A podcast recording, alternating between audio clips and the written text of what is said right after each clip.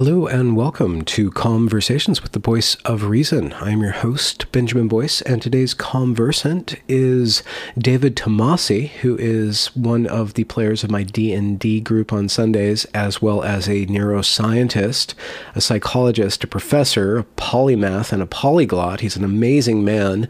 This is our second recorded conversation. The first one was about geopolitics from a European perspective and linguistics, and it went all over the map. And uh, this conversation is about neuroscience and spirituality and religion and psychology. And I kind of have a little extra time in my content schedule because I'm in the middle of moving and I don't have a lot of time to produce content. So I thought it would be a great time to introduce you all to David, who's not really online at all. So I'm not going to link anything in the description. Just really happy to connect him with you because he's just freaking brilliant and very enjoyable. So without further ado, here is David Tomasi. Can you angle it down just a bit? Oh yeah, sure, of course. Give me more, more of this. Yeah, with that. There we go. Yeah, there we go. Is that all good? All good? You're a very handsome man, Yeah. David. Oh, boy.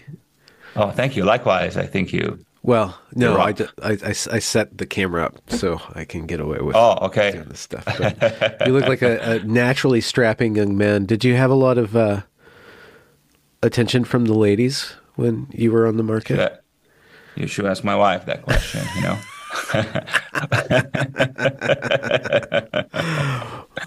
Or were you more of a nerd Interview kind her. of guy? You know. Oh yeah. Um, you know what? This is something that I always find kind of interesting. I think both. Um, I think I was definitely a nerd, as in I always loved study stuff. I was a bookworm, as they say. Yeah. But I definitely enjoy the company of friends. Let me put it that way. Okay. That's fair. Is it diplomatic enough for an answer? Very, very diplomatic. Maintains your if, if once your kids find this when they're older, Right, right, exactly, exactly. they'll maintain a righteous image of you in your mind. Is today Sunday? Uh, Oh yeah, it is Sunday. Today is just- Sunday. Yes, yes, yeah. It's been uh, Christmas break is coming to an end, and so I kind of lost my days. I don't. Yes, it's a quite remarkable day. You know, Sunday and New Year's, Feast of the Virgin Mary, all of the above. Oh really? Yeah, indeed. Is there a special? Uh, is is the Catholic calendar that's solar, right?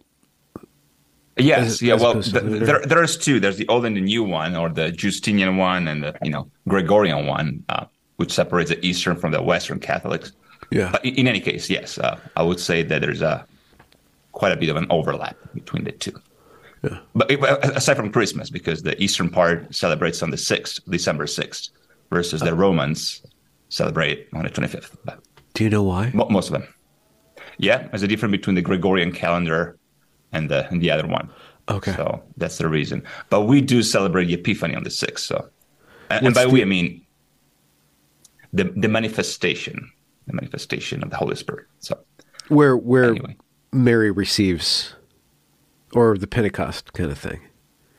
that, that that's later on. That's later on. Yeah, Yeah. but it's it's a manifestation of the Holy Spirit. So yeah. Yeah. But, but anyway, so it's it's Sunday. It is it's Sunday. Sunday after the the New Year. So yeah. Yeah, I'm just wondering, is there like a focus. special feast today, the first Sunday after New Year?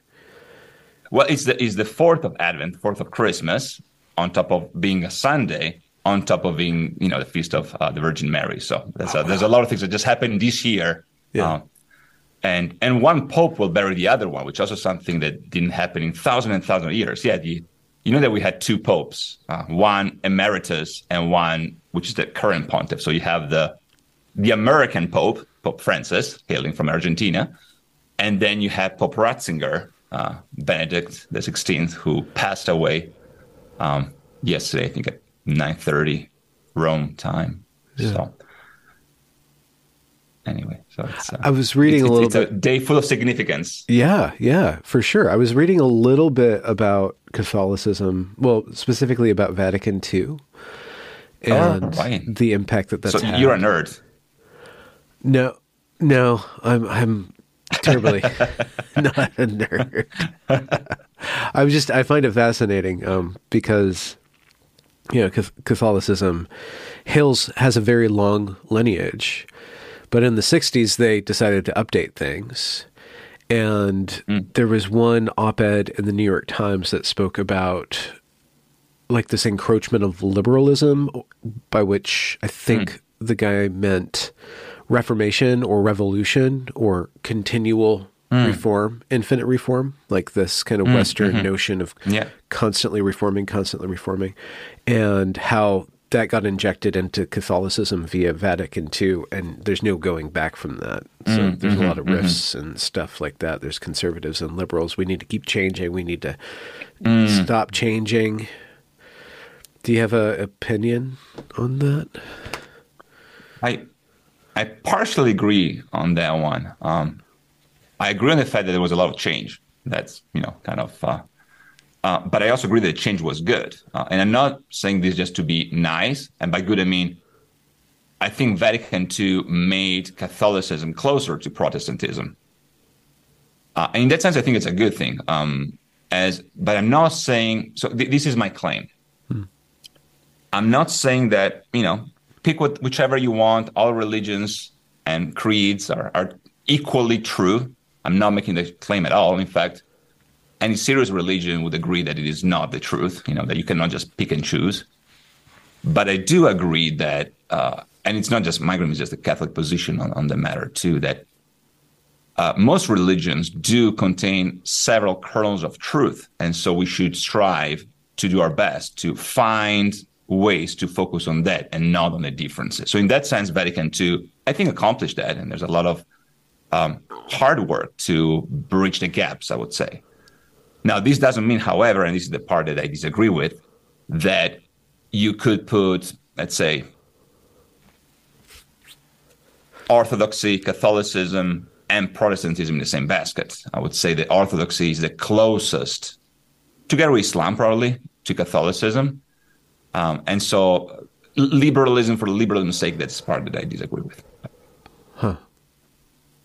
And that's what I would say. I mean, and, and, and so the issue is that w- which direction would you pick in terms of purity of tradition, right? The idea is, well, if you if you want to claim to follow a certain, I don't know how to phrase it, a certain belief, make sure that you believe it's closer, the closest to the truth you can find, so that you don't find a lot of changes, not because the changes are intrinsically wrong, but because you you might not be able to understand, for instance, a text the way it was. So, for instance, if you download a file, make sure the file is not corrupt, so that you have the original one, and then you can use it, you know, to your liking. If there's something missing, then you might have a problem. So, in that sense, if it were true uh, that before Vatican II, then you had perfect tradition, and after that you had completely made up tradition, then of course anything after you know Vatican II should be rejected by that. But the truth is that I want to give you an example of that. So one of the biggest changes for us was a change of the language, right? Before was Latin throughout. Now, for me, you know, selfishly speaking, that would be easier because, you know, that, that's the closest to my language. You know, if everybody spoke Latin, you know, much, much easier to understand in English for me. So yeah, bring it on. But that will not be considered a true tradition for two main reasons. First of all, because other churches that are as old as Catholicism, I'm talking about Eastern Orthodoxy, changed to vernaculars, you know, almost almost right away, simply because most folks did not understand Latin or Greek. And I'm talking about the Slavs, the Russians, for instance. You cannot make the same claim if you're talking about the Greek or Roman world, because if you really want to go to the truth, you better, in my mind, at least read the text in the languages in which the text was either written or spoken about. That, that's my take on it. Yeah.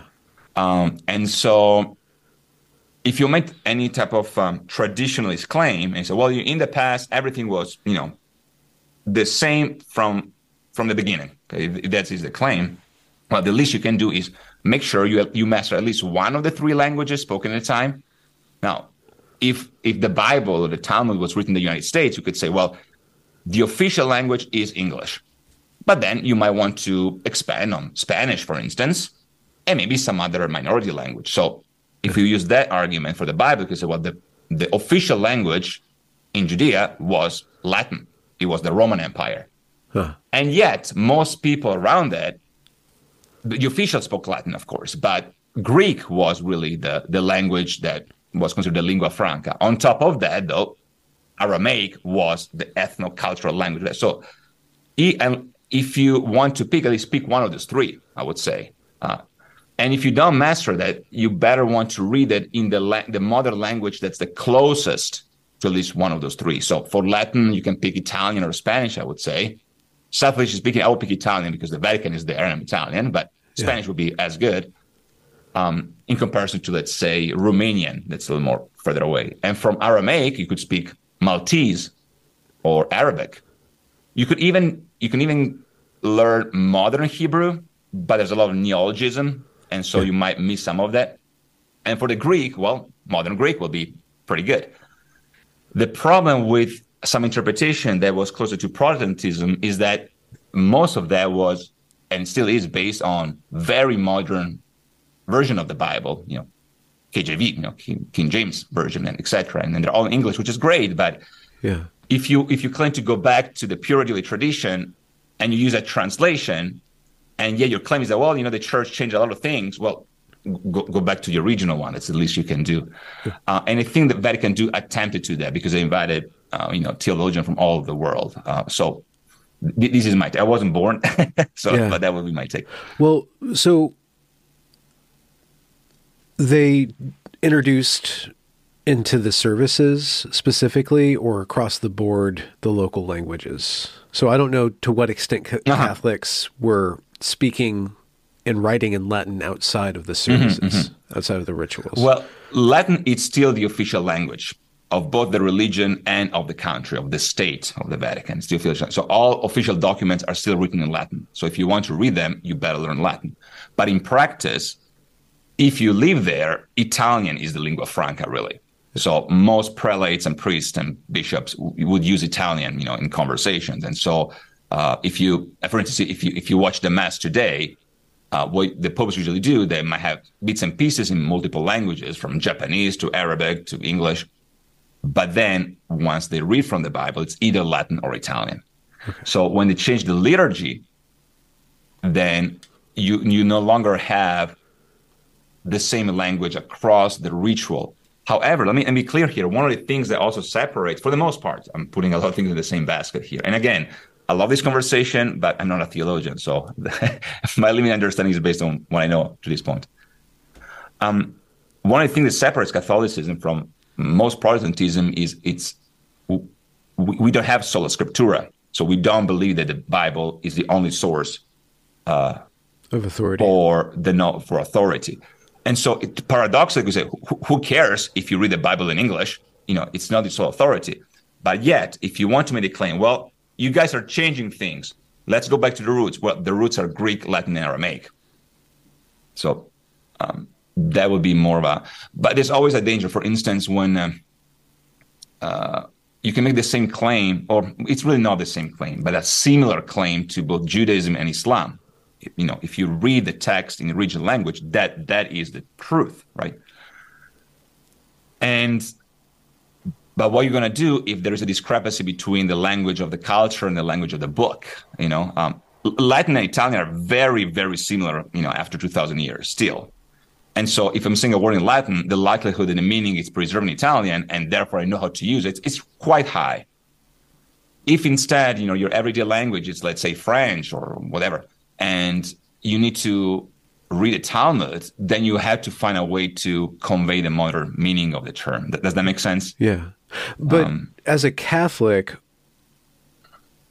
well, I'm not a Catholic, but I I was in Austria a few years ago. Oh. I've told this uh-huh. story several times. Innsbruck, and I was kind of just exploring. In Innsbruck, city. really? Yeah. Wow. Yeah. We're like half an hour away from my hometown. Anyway. Oh, really? beautiful country, beautiful land. Um, I was walking around town, a little village kind of town thing, and there was this mm-hmm, door, mm-hmm. this this really old door. Yeah. I, I, didn't understand what it was, but people were going in and out of it. I'm like, oh, what's in there? So I open it up, and it was this kind of this Catholic church that was kind of crammed in there. It wasn't a cathedral. It was kind of almost like it had a cave like feeling to it. Uh-huh. I kind of walked in and the service had started and I didn't know what to do. So I sat down and I just kind of witnessed the ceremony, oh, wow. the liturgy. And it was all in Latin. so far as I could tell. It wasn't in German. Yeah. Um, and it was just a very, very, very profound experience for me. I just felt, oh wow, I felt a resonance through that, through participating in that. I felt the, the layers upon layers of worship in that Uh-huh. room. It was just so profound for me. And I, uh, after that, like I felt that if I crossed myself, like that would deal Yeah. with a lot of like my anxiety or it would really oh, help wow. me. So I started crossing myself a lot and that was really helpful for me psychologically. And then I went back Wow. to the States to Portland, Oregon, where I was living. I'm like, maybe this is Yeah. for me. And so I went to a Catholic mass and it was in mm-hmm. English and the guy was talking in English and everything was in English and I just it was so, so dis- frustrating for me. I was just so frustrated Uh-huh. by it. And cuz I understood what he was saying and I didn't want to Yeah, understand. I wanted Yeah, the that mysticism. connection. Yeah, the mysticism. yeah, yeah, Or, yeah. or just that the whole thing. Yeah. So it, it vulgarized it, and so I could not access what I had been given access to when I was participating in Uh-huh. the Latin rite. And uh, so I understand that understanding is important for like knowledge and for the congregation on one level, but Yeah. on another level, is church or worship really about understanding things?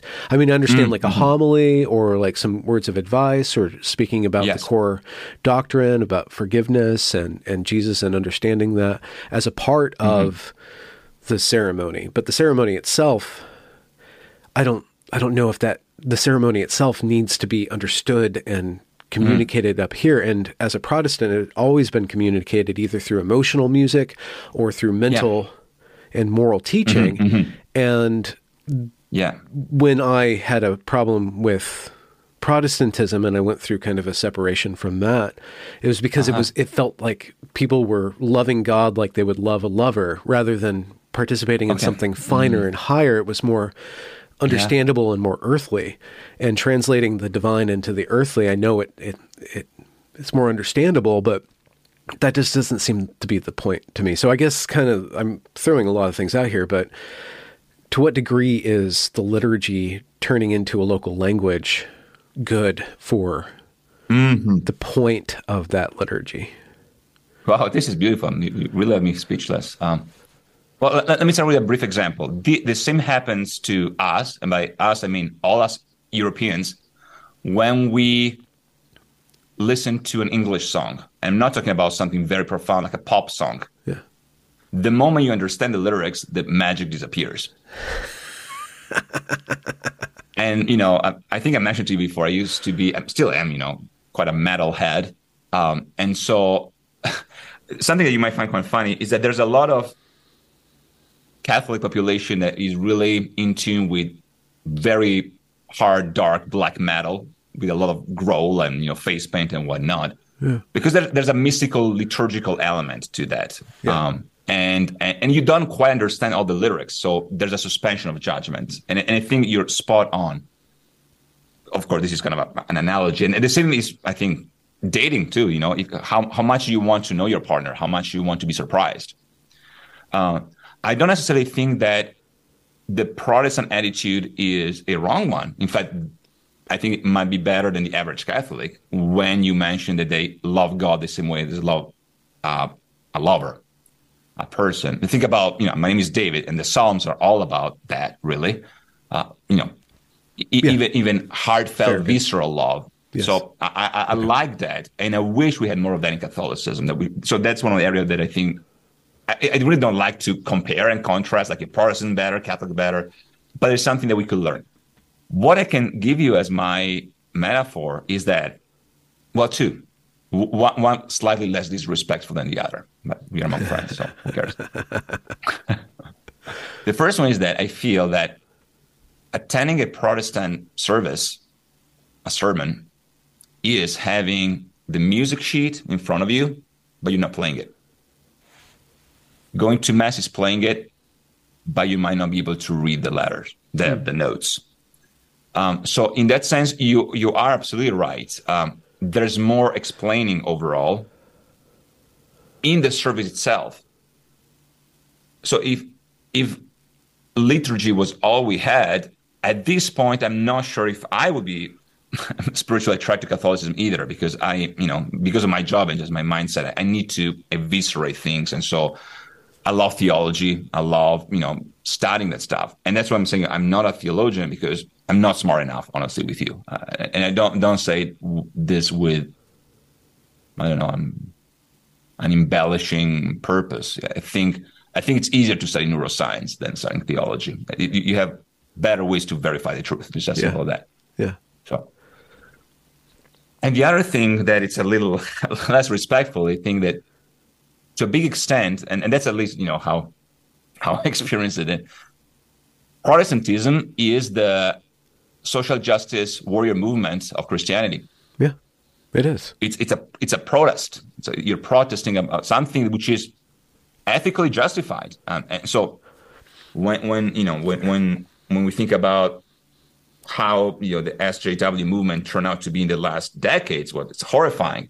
But for the most part, if you if you look back, there was a lot of things that were supposed to speak about in terms of social justice, war in Vietnam, racial equality, uh, that I certainly believe was meant to be there because it was ethically justified. We, we needed it.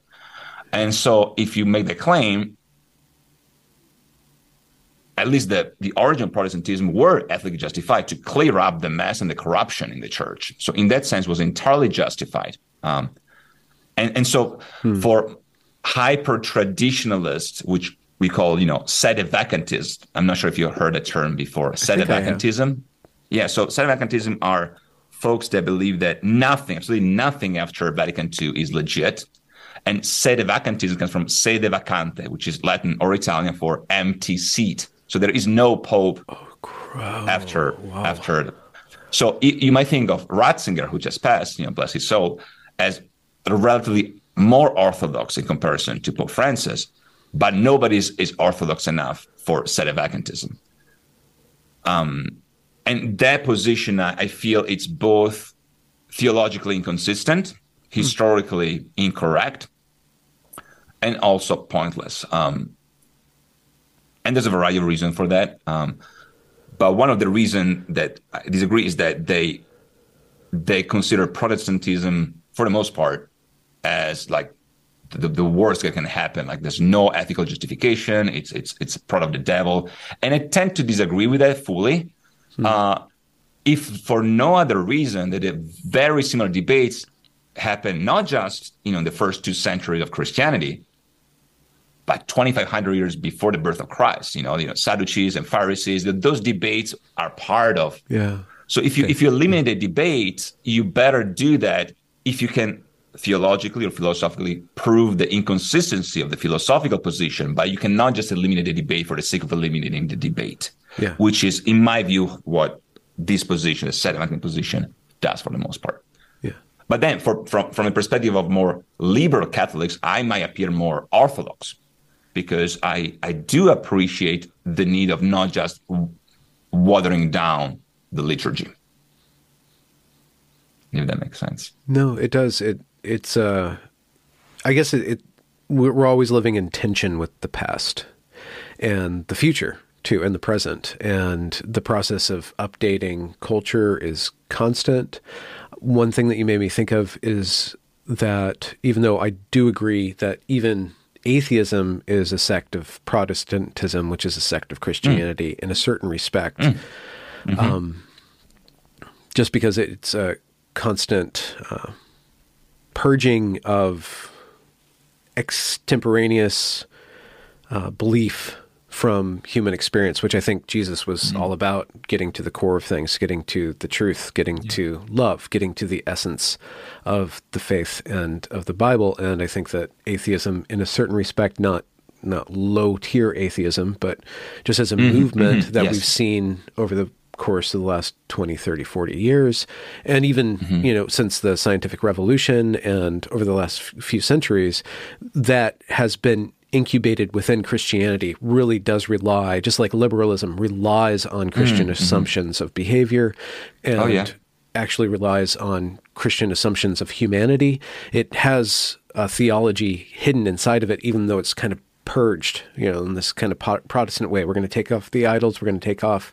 We're going to clean yeah, things up. Clean things up. Very Puritan. Um, mm-hmm. But what anchors Protestantism that is still connected to Christianity, um, as opposed to social justice, which is just kind of a very radical version of that, is that Protestantism has this movement inward towards self perfection, clean your room. Yeah. And Yes. my relationship to God is most important. And Yeah. if you don't have that, then the social justice warrior mindset is more about, I need to change the world. And it's all this projection of history. And it's this very big way of thinking that obscures, you know, personal development and can, can lose the anchor to personal responsibility. And that's why we see um, the horrors of various different social movements going off the rails, such as you know communism, the French Revolution, is because these people completely lost the plot because they were thinking Yeah. in purely like rationalist terms or just socioeconomic terms and exploding their ego onto that level and and losing connection to that. Um, I don't know where I was going with that thought, but that's just something that you made me think of. Yeah, I, I, I think you're fully, you know, mm, spot on. Um, I, I mentioned it from time to time. Uh, if I if I were to pick a religion in the absence of a more firm belief, I would pick atheism for two main reasons. First of all, because I, I do indeed believe that uh, um, it, it, it is a form of there's a cultic element in that. Um, there, there's a ritualistic element. There is if nothing else, it, it can serve as a substitute for religion. Uh, it, it makes us feel, and you know, it makes us feel that we know more than we actually do know. But the reason why, you know, I mentioned this before. I when when I talk to my students about the scientific method and research, I always say, you know, if it's a good place to start because you don't take anything for granted.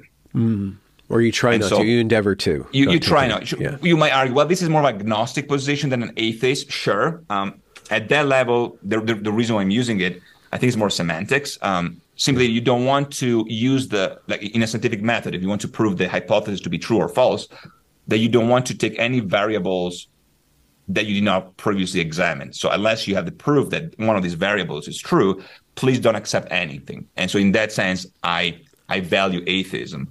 And I also value atheism simply because this is more personal, not really theological or philosophically profound. The, some of the most profound people I, you know, had a chance to work with were atheists, and they were extremely open and keep searching. So they were not interested in either this kind of pseudo modernists, uh, you know, mm, I don't know, um, militant atheism, you know, the, the usual one, the Dawkins, the Harris, etc. Um, Hitchens, although he has a beautiful voice, so maybe I can spare Hitchens.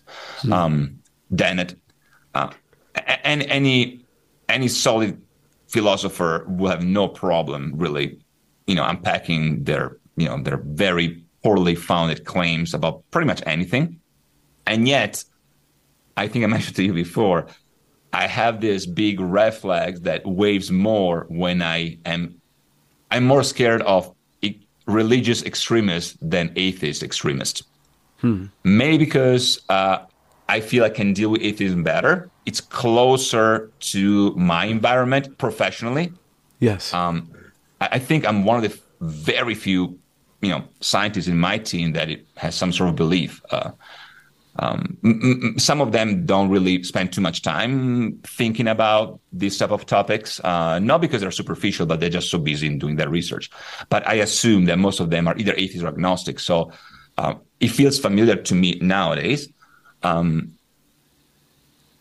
as opposed to you know more of a religious extremist that I feel I'm ill prepared because we speak such a different language. Um, but that said, I fully agree with you uh, on the fact that, um, let me put it this way. Uh, atheism as, as a fact was, was part of human history since the beginning of time, I would say, uh, rightfully so. But the turn it took, uh, you said right, French Revolution, I would probably prepone that like 200 years, like humanism, 400, 1400, Florence. Um, which again back then was justified. It was an atheism that, that stemmed from the fact that we, we at the time they want to better incorporate, you know, traditional knowledge. And keep in mind, to this day, even in Italian, we say modern religions, Judaism, Christianity, Islam, and ancient religion, Roman religion, Greek religion, etc. So huh. we still view that. You say, well, Catholicism has you know 2,100 years of history. Yeah, but see, a modern religion. Yeah. So does Judaism. and so if you really want to be a traditionalist, go back, right? But the truth is that they didn't stem from anything either. So, you know, if you if you go back to Canaanite religions and pre-monotheistic, you know, Sinai, Mesopotamian culture, there's a lot of affinity on that. Um, hmm. And so it was, I think it was justified in 1400 to have this open-minded set of assumption about let's see if what we believe makes sense and how much overlap there is with Aristotelian knowledge, Islamic knowledge at the time, Jewish, um, Talmudic, and you know, uh, yeah. Kabbalah knowledge. So, but the French Revolution was like, yeah, just toss really all the babies, literally speaking, with the baby water, with the bath yeah. water. So. You I, mentioned I humanism. Do you know kind of mm. uh, you almost you kind of said it within a historical con, uh, you know, context. Yes.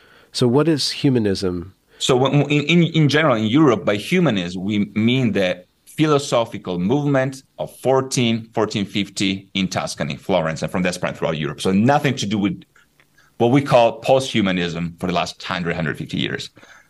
Uh, so humanists are people that were, to a big extent, I can mention a few, a few authors. Um, Pico della Mirandola, for instance, one of the, the primary uh, philosopher of the time, and, and and more modern ones that kind of base their assumption either as a criticism or an expansion on that. Think of um, um, Giambattista Vico, for instance. Most of them were Italians, um, and um, and to some minor extent, Giordano Bruno. Um, so humanism as putting humanity at the center, which was you could make the claim the the philosophical or hmm. intellectual mm. equivalent of what Galileo was doing in astrophysics okay. or you know or, or science in general. But so putting by by human they yeah. didn't mean the hominoid descendant of apes. They no. they didn't think of it no. as a, you know, biological category. There was some sort of idea of what a human is, or at least an attitude towards what a human is? Like what? So, so what is see, that? To put the human. So this is the, the, the part that I have problem answering because, like for instance, I I don't think it's just something that I feel. I think it's historically true. I actually never ever experienced any any conflict between science and religion within Catholicism ever. I never met any Catholic that would even question evolutionary theory. Um, and so this, this separation between the biologistic view and the spiritual view, it's something that was very foreign to me as a, as a Catholic. You know, why would you why would you ever claim you know not to to agree with that? Now, th- this will not be so, and that's why I have a hard time answering the question because Darwin does not exist in the 1400. Yeah, and so to to make the leap, you know, are are human beings descendant of apes? Well, you cannot make the claim historically speaking because it was not in the making there. But even if it was, I don't think it would constitute any serious problem to the theology of the time. Okay. But there is uh-huh. still a theology there, even though there's not a God at the center. There's a human, sure, sure. humanity, humanism. So what is yes. what, what what is that thing that they're calling human? Well, historically speaking, the one that I was referring to, humanism simply wants to put the human being at the center of creation, not to make it God, but simply not to make assumption on the on the same level of hierarchy that was previously the justification for the place of the man in the world. So, in other words, the, does the fact that the Earth is no longer the center of the universe, uh, the universe change things or not? No, theologically speaking, it does not. But let's make sure that we don't confuse things. So that level of humanism was actually, paradoxically speaking, more theologically correct. Humanism was the application of the Catholic disdain for pride. Listen, guys, you're just humans. You're not gods. So humanism wants to put you back in your proper place. You're just one part of the universe. You're not the masters of the universe, which is very different from the way humanism and transhumanism is nowadays, which is actually making people God or making them believing they are God. Yeah. Uh, okay. up to one point, and I feel with transhumanism, computers might be gods or artificial intelligence might be God. Mm, well, yeah. Um, but okay, so just to try to sketch out um, the development uh, from this historical humanism that you're talking about, and then post-humanism that you, you mentioned, like the last 150 years, maybe the liberal humanism. So Y- yes, so yes, yes. this older form of humanism was, I'm just kind of guessing here, based on uh, the scientific method or Aristotelian kind of uh, Yes, attitude towards so. nature. Uh, we're going to think things through. We're going to base our beliefs on what we can know and what we can understand and what we can't know and can't understand. We're not going to pretend to know or Mm-hmm. Correct. understand. So kind of a correct. Humility of knowledge, of uh, epistemic Yes. humility. yes. Okay. And keep in mind that, you know, I, I really, please bear with me. I always like to talk about words, but humility really means going back to the earth, as in soil, humilitas in Latin. So it, it's it's really biology, you know, and that's why it's not inconsistent with, you know, theology. Yeah. You, you, you, literally came from matter. So you Yeah. better understand matter better. okay yeah is there is So, there a yeah. I, I guess we can look this up offline but um humility and humanity humanity comes from no, no. no humanity No, there- this is a false equivalency, it's a false, uh, false friends. Um, humanity comes from homo, Okay. uh, which is the human Same. being, and Yeah. humilitas. Now, if, between homo and humilitas, you there might be something, but keep in mind, but man was created from the dust so you can understand that there would be a Yes, yes. Uh, I, I'm always premise. afraid to make that claim uh, yeah because the, the way the way so one only common, common mistake that you can make in, in uh, historical linguistics is, is to assume that the vowels override the consonants. So with homo and humilitas, you have that hum sound, but in ancient alphabets you did not have vowels. So you had to be careful not to. Well, Yeah. they got kind of just because it sounds like a duck and walks like a duck, it has to be a duck. Maybe Yeah. maybe it's a Okay. Tyrannosaurus Rex. So okay it might be. It would be nice if that would be the case. I'm not quite sure. yeah it's poetic but Yeah. Uh, the same way as between the, the the homo in Latin and homo in Greek. You know, homo in Greek is same, which are versus homo in Latin, it's human. Oh. H O M O. oh Yeah, false equivalency. So Oh, So if you want to say a sentence such as the same man, you would say homo homo. okay but so homo sapien and homosexual are two different uses of Correct. the word completely, homo completely, completely different. Yes. wow Yep. Yep. Every conversation is just a wealth of new knowledge with you dave Th- thanks to you. So um I, I kind of I, I have an idea where I want to go in in the conversation.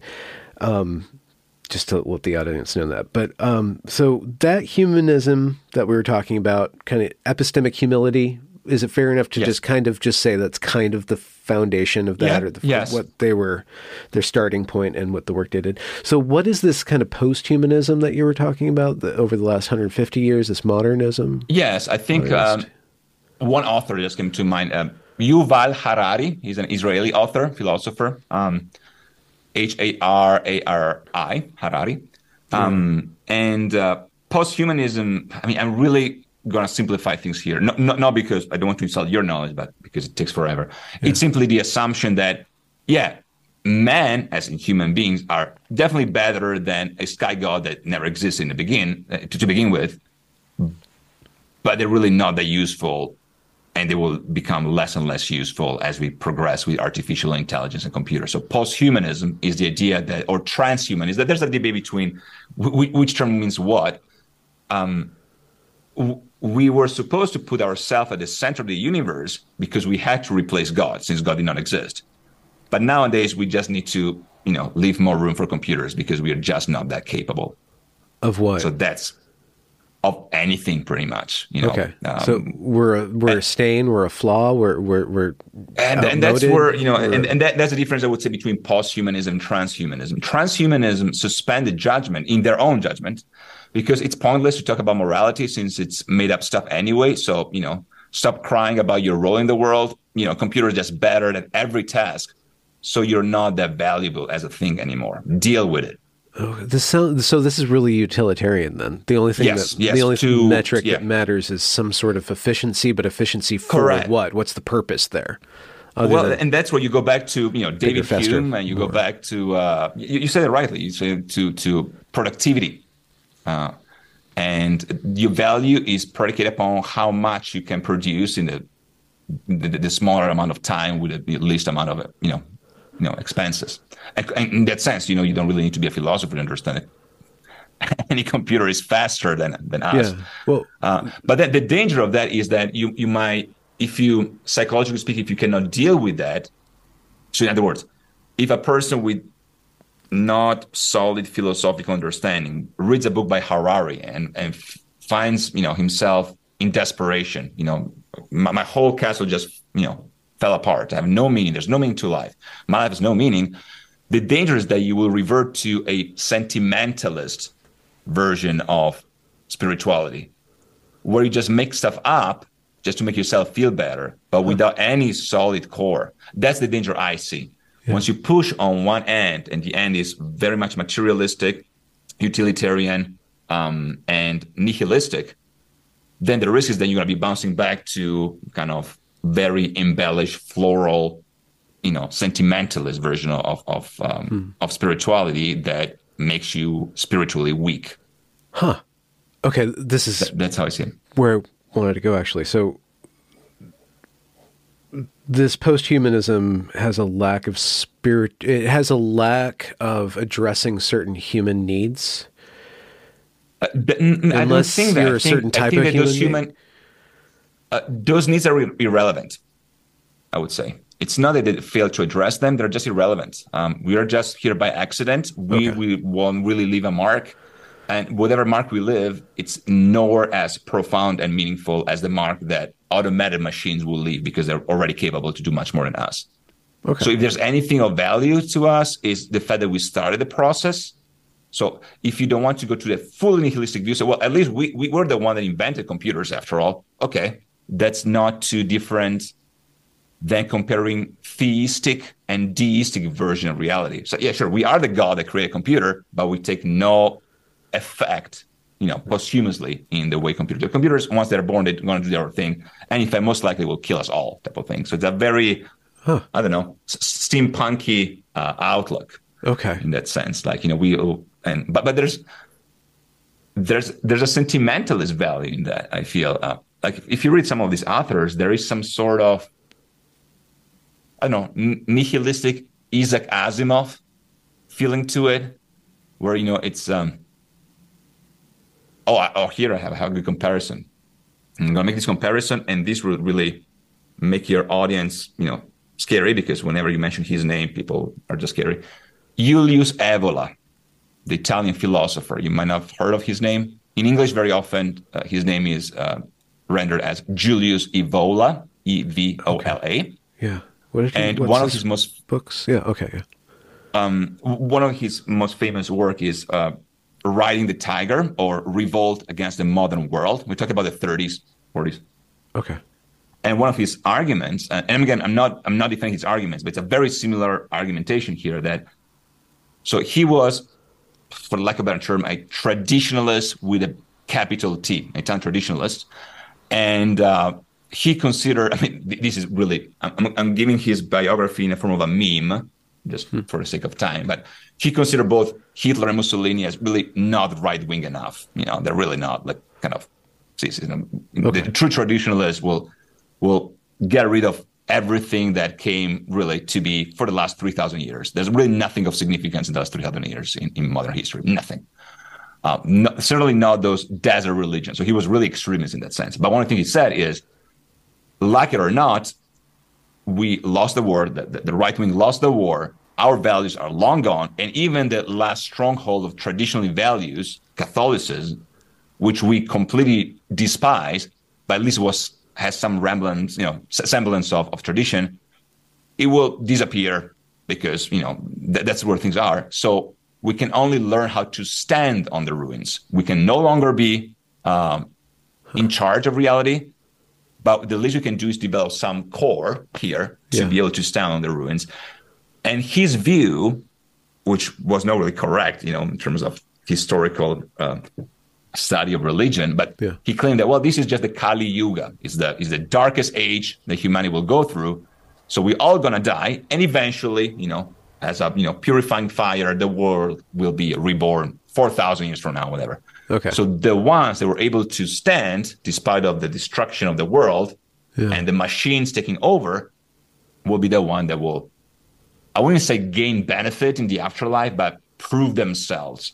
Okay. So that that view was kind of similar to Tolkien in the Lord of the Rings. You know, his emphasis on the fact that too much uh, progressive development of the machines will destroy nature, destroy tradition. There, there's a, many scenes in the Lord of the Rings where um, Saruman actually employs orcs and this piece of machinery to destroy the trees and the sacred forest. So, and, and Tolkien was Catholic, of course. And yeah. So there. So I'm, what I'm trying to say is that there. I'm not drawing comparison between Tolkien and Evola and Harari. No, but you can see where this is headed. Hmm. The world will fall apart yeah. if you believe in that narrative. So there's going to be either people that will become too superficially spiritual by becoming weak sentimentalists, or you'll become a hero. Yeah. the only way to become a hero is to sacrifice yourself and stand on the ruins. Well, okay, yeah. I mean, that, that would be the good here. I guess the villain would be the person who just decides to accelerate the whole process and demolish everything and you know go yes. to a war of the wills kind of thing. So you can either sacrifice yes. yourself or you can sacrifice everybody else to prove yourself. Yeah, but, but but here's the thing. Here's here's the problem. In, in in the traditional narratives you find in movies, the villains is at least to some extent aware that he is a villain. And, you know, and I'm going to do the bad thing to destroy the world. To versus in transhumanism, it's more like it doesn't make sense. It's, it's like Nietzsche. You know, it's, it's beyond good and evil. I'm not doing bad things. Just there's a natural course of events. I'm not doing anything bad because there's nothing good. It's just it's just what it is. Yeah. And, and so, uh, Evola, uh, what, what what's the content of his human? Because we're, we're always talking about like there's always this image of the mm-hmm. human as it was or as it should be that's being lost or needs to be proven. Um, in all of these, in every religion and everything that we're talking about. So, in Evola's mm-hmm. kind of image, like what is the what makes the man? Um, I would say the, the short answer will be a trial makes the man. So spiritual trial, spiritual quest makes the man. But what's interesting about Evola, well, two things that kind of prove how, how mistaken he was in interpreting those things. So one of the biggest criticism he had for the Nazis was that, and in that sense, according to him, they were not right wing enough. It's because they were biologists. In his mind, talking about biological race was just as stupid biologically speaking, did not make sense, but also spiritually thing, speaking, did not make sense. And he wrote a lot about the nonsensical argument that being an Aryan had any biological validity. You know, it was just no, it's just a term to define nobility. Ah. But to a big extent, he was very he, he was considered an anti-Semite too, because in his mind there were different moral characters according to races. So you cannot condone Evola just because he was not a biological racist he was a spiritual racist, and in that sense, he was just as bad. Um, but at the same time, in comparison to everything around him, which was very much utilitarian, you know, nihilistic, materialist, he was one of the few within the right wing, because I think it's fair to define him as right wing, a thinker that never believed there was anything biologically speaking valid to claim that there was this race that was superior to the other one hmm. at the hmm. very least. So what makes a human a human well, the spiritual core, the spiritual hierarchy. Yeah. Now, a thing you might find interesting is that, and this I think is relevant to, to the conversation, because, okay, but so what are the components of a human being? Well, in that sense, he was very much traditionalist back to not just Aristotle, but, you know, to Moshe ben Maimon in, in Judaism and, and to Avicenna in, in, in Islam and all the way back to Socrates and Plato and whatnot.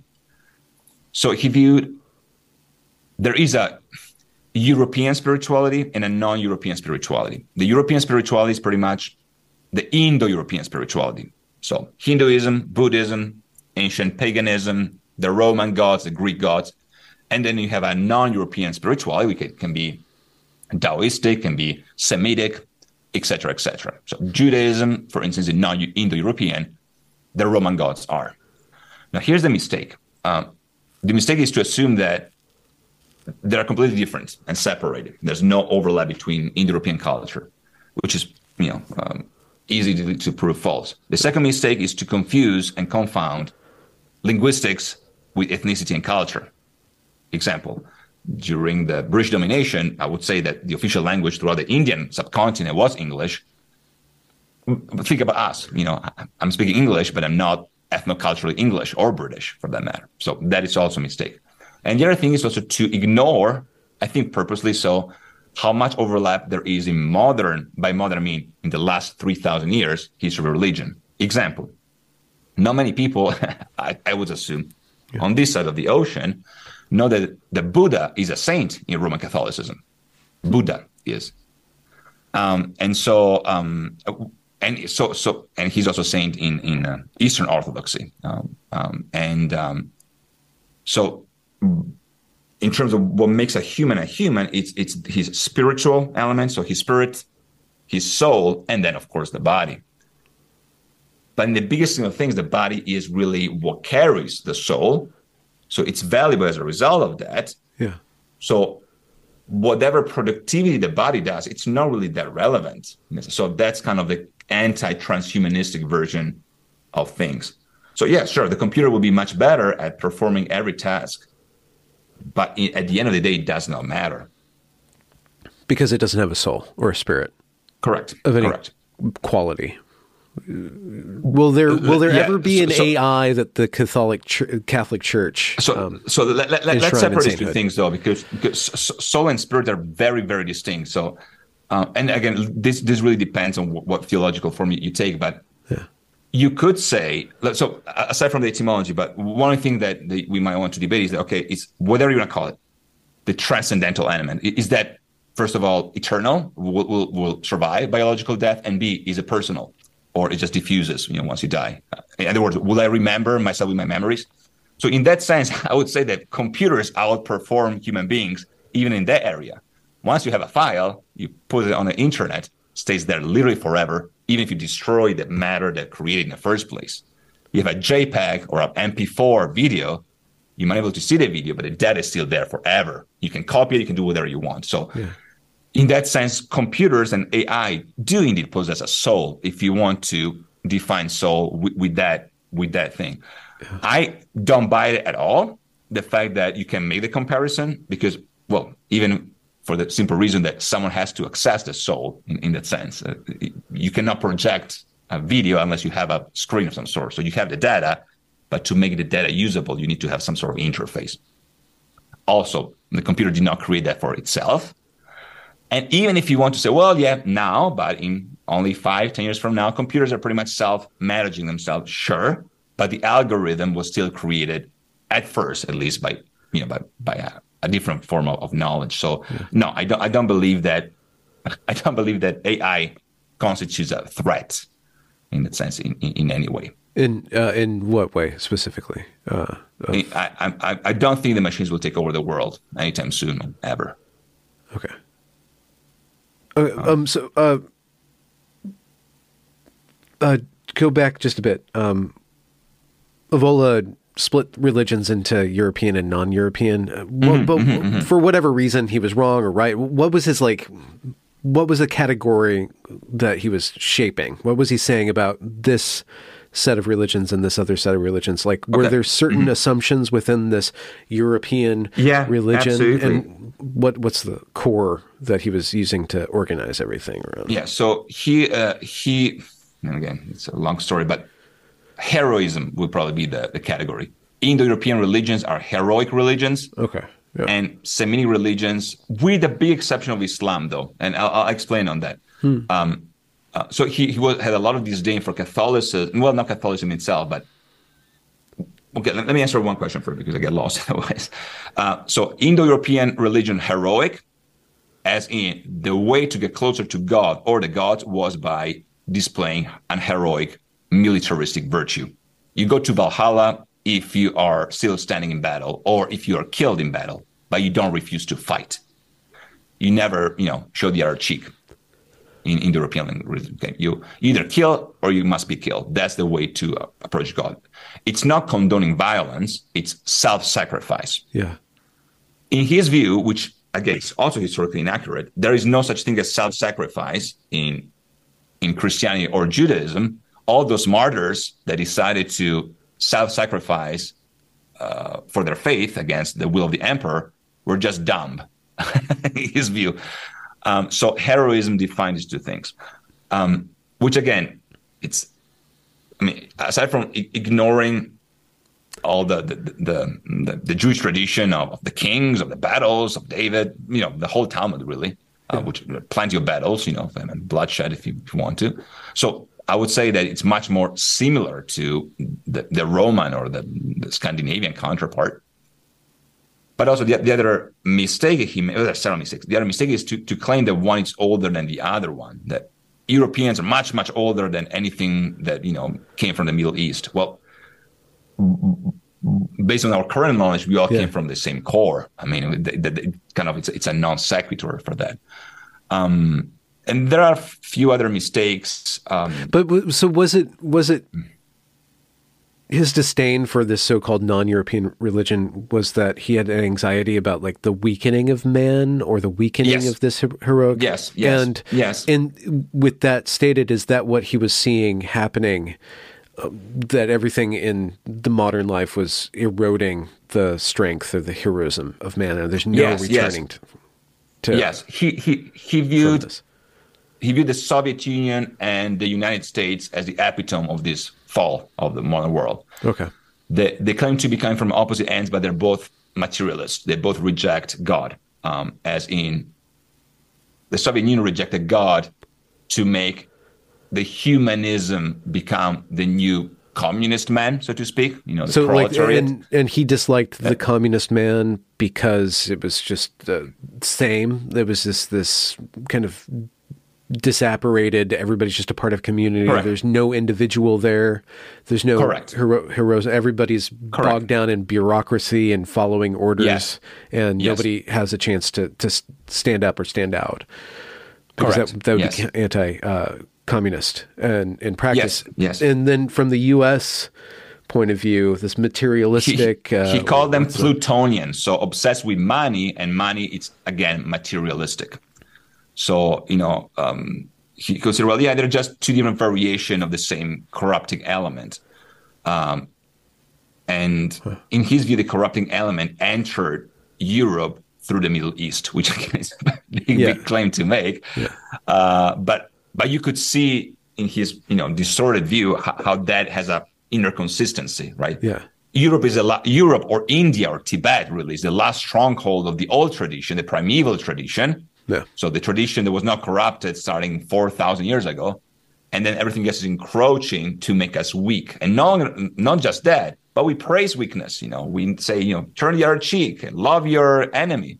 Yeah. It's completely bogus. Forgive. Which again, it, it's forgive, forget. which is yeah. also BS because there are plenty of, uh, you know, examples. Like the, the Roman virtus, okay, the virtue in the Roman, which is one of the basic element of both the theology and the liturgy of the Roman religion Virtus can be translated as virtue, uh, but it's it's a compound of forgiveness, very very similar to the Christian forgiveness, as well as virility. The term vir means man, virility means also etymologically speaking um, the, the the tree of life, but also means to forgive. So very, very similar. You know, to, to claim that the Romans were all about conquering and not forgiving is, is, is just not true, theologically speaking. Yeah. The Roman army, the Roman constitution, sure, the state, but the Roman religion was not that different, in fact. Huh. And the same can be said about, let's say, Germanic paganism. You, you have Thor, of course, you have Odin, you have Loki, but you have Balder. And Balder, it's, it's, it's you could say, is the, is the Nordic Christ, for lack of a better term. What was his um, message or his act? It's it's it's very very similar to to Jesus's one. Um, again, here, here's what I'm not doing. I'm not doing what a lot of very poorly theologically um, grounded people might say. Well, you know, Christianity or just you know reinvention of paganism. No, no, no, not okay. at all. Okay. It, the similarities are not there because one took over the other, but because they're based on the same archetype they're, they're true no matter what. Hmm. And it doesn't make sense that, to claim that one is an evolution and the other one because that will assume that there is a linear time. In Catholicism, for instance, we say, well, J- Jesus was, but he was at the beginning of time. Yeah. You know, so the, the, fact that he was incarnating the Christ happened at a very specific time in history. Yeah. but his ontological nature, his existence predates history. So to say, well, you know, you you you adjusted Christmas to you know fit into the, the Saturnale. Well, yeah. sure. So what you're trying to prove here, all, all religions assume that, that, for instance, if, if you if you ever travel in my hometown, okay, so we have we have the modern monastery that's about I don't know mm, 800 900 years old but before that monastery, there was an older monastery. It's about 2,000 years old. And before that, there was, you know, a Roman temple, a Vedic temple. So uh, th- this idea of juxtaposing Middle Eastern religion to European, you know, spirituality, it's, it's, it's a very modern thing to do, which I think stands for two things. One is the remnant of humanism, reducing everything to a psychologized version of, of Notion. We, huh. we made up image of God. And the other thing is, is a byproduct of nationalism in mid 1800 Europe. So you're Italian, you believe in the Italian God. You're German, you believe in the German God. You're Jewish, you believe in the Jewish God. Y- yes, but that doesn't make sense historically speaking. You know, yeah. To com- confuse and confine. Well, okay. Equating or not equating or improperly equating Balder to Christ aside, what was Balder's mm. uh, act or is uh, the message that he was bringing into. He, he, you could say that he was the forgiver. He was bringing okay. peace and forgiveness and love. I would say for okay. the most part. And he's, he's the archetypical opposite of Loki. A lot of people compare Balder and Thor. Sorry, Loki and Thor. Uh, but but Hollywood aside, I think that the, the best an- analogy would be between Balder uh, and um, and Loki. Loki One being the trickster. The- yeah, the, the, the trickster. The, yeah, the, yeah, yeah, correct, correct. Yes. Going back to Job there, so that kind of that archetype. Yes, yes, yes, yeah. yes, okay. yes, absolutely. Yeah, absolutely. And before we leave, I keep on want to say Ebola, and I have to stop myself. Ebola, um, Islam, uh, the heroic. Oh, yeah. What did he see in Islam yeah, as yeah. the heroic ar- archetype? Yeah, so that's another problem here, and um, and and I think it's it's fair enough to for me to speak about that. I, I think I mentioned to you that some of my um, my uh, wife's family is Muslim, so I had the privilege to to learn quite a bit about that. So I'm not just speaking, you know, out of, of hearsay. I hope. Again, I'm not a theologian, but so there are two things about about, about that period. First of all, um, in the in the specific time frame, uh, there was there was a lot of um, tension for what eventually became the conflict between Palestinians and Israelis. We're talking about World War II, right? So Israel as a state did not exist, but the the anti-Semitic, you know, right-wing races was definitely there throughout Europe. Um, and so for the right or wrong reasons, and by right and wrong I don't mean morally, but in terms of interpretation, what they think they were doing, yeah. Islam was perceived as the rightful evolution of paganism that started to liberate itself from the dust of the desert. Huh. So there was more heroism in Islam. There was, in, in, in, in other words, the, the, main thing is that well, G, who who was Jesus if you are not a believer? Well, perhaps a son of a carpenter. You know, maybe a good you know um, philosopher but he was definitely not a warrior. You know, sure, you have some elements here and there in the destruction of the temple. You know, you get you know mad. Like, you know, come but, bringing a sword, kind of.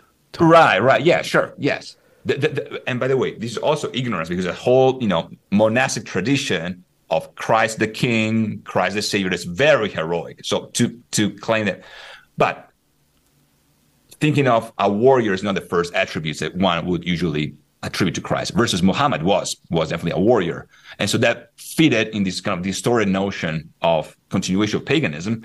And on top of that, since the Allies were more prone to de- rightfully defend the rights of Jews in Europe, well, what is left for Hitler and Mussolini was to embrace the other part. And so Mussolini became the, the, the you can find, it. I don't remember how to translate that in English correctly, but he was the the defend defender of Islam in the world. He, he, he, was given the sword of Islam. If you just if you just Google it, Mussolini, oh, really? the sword of Islam. Yeah.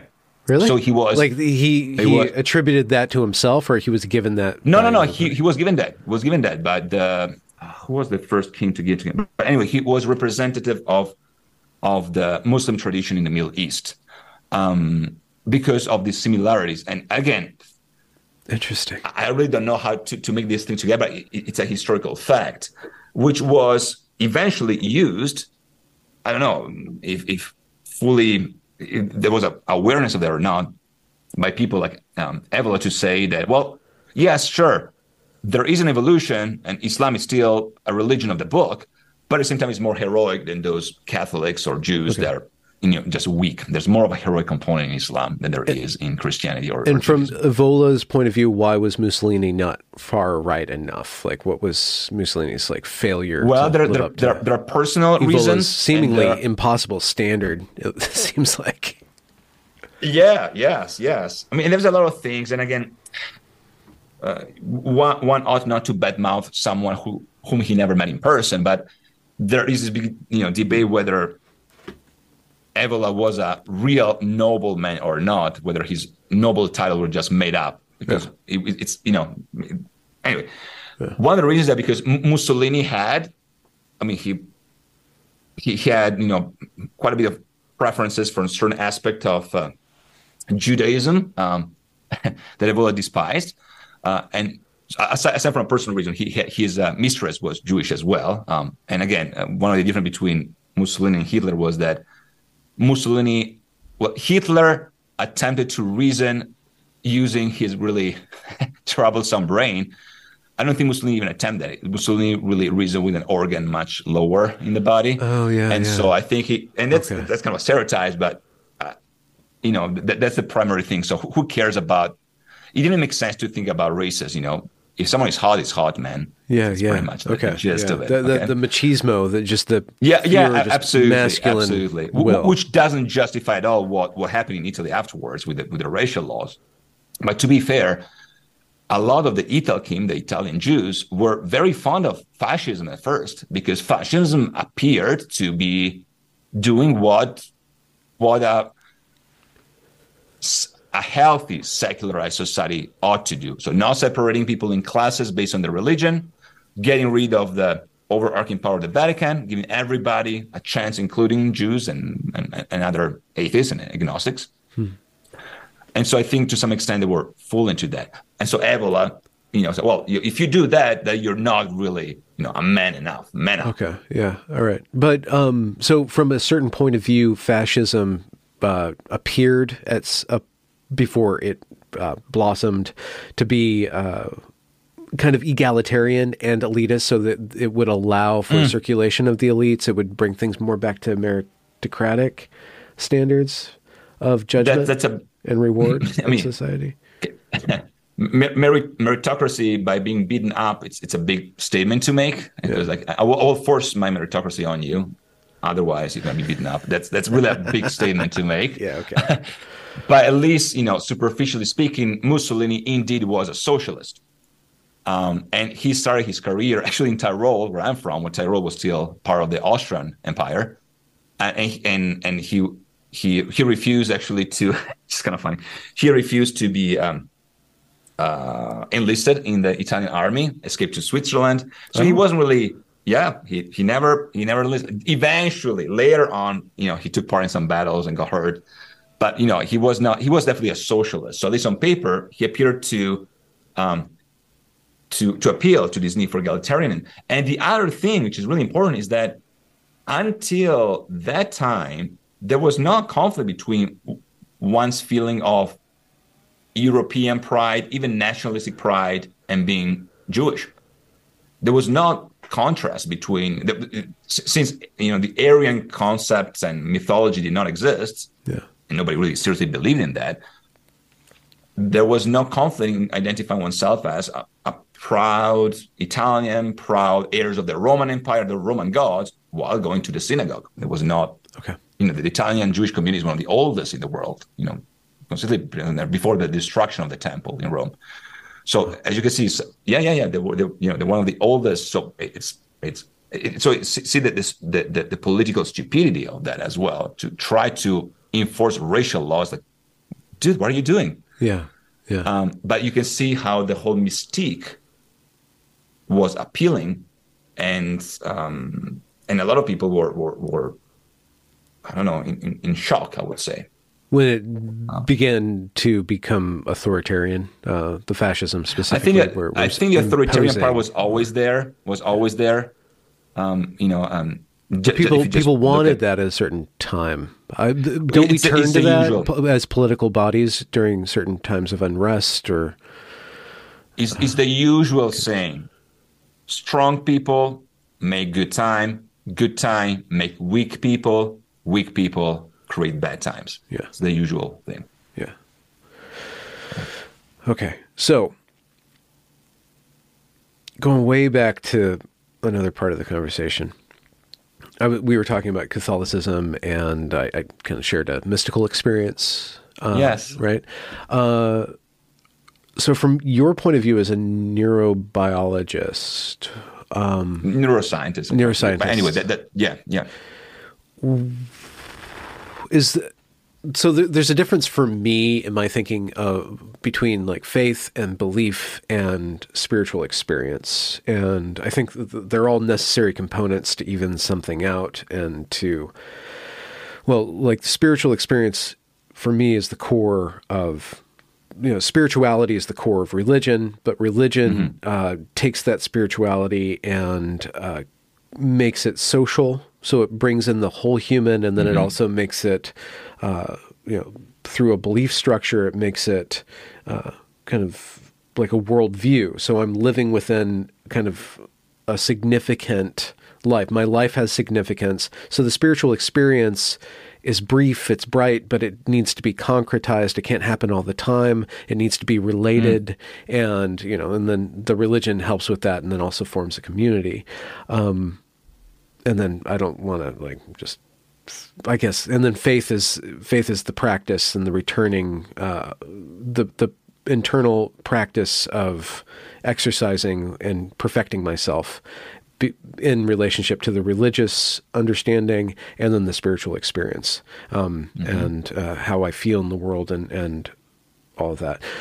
So from a neuroscientist point of view, mm. I just wanted to get into the conversation of your belief or how we can use the tools that you've discovered and you know or the, the insights and the knowledge that you have to inform ourselves about you know faith belief spirituality and mm-hmm. that whole domain and then i guess we can pl- kind of plug that into the conversation because we've always been talking about the human and these yes. different kind of versions of what a human is through all these different thinkers and movements. So, you know, I'm assuming that speaking about neuroscience and mm-hmm. spirituality mm-hmm. would kind of give us or help us formulate what a human is. Right? Yeah, uh, I I shall hope so, so yeah. I don't waste my career finding things that are not relevant.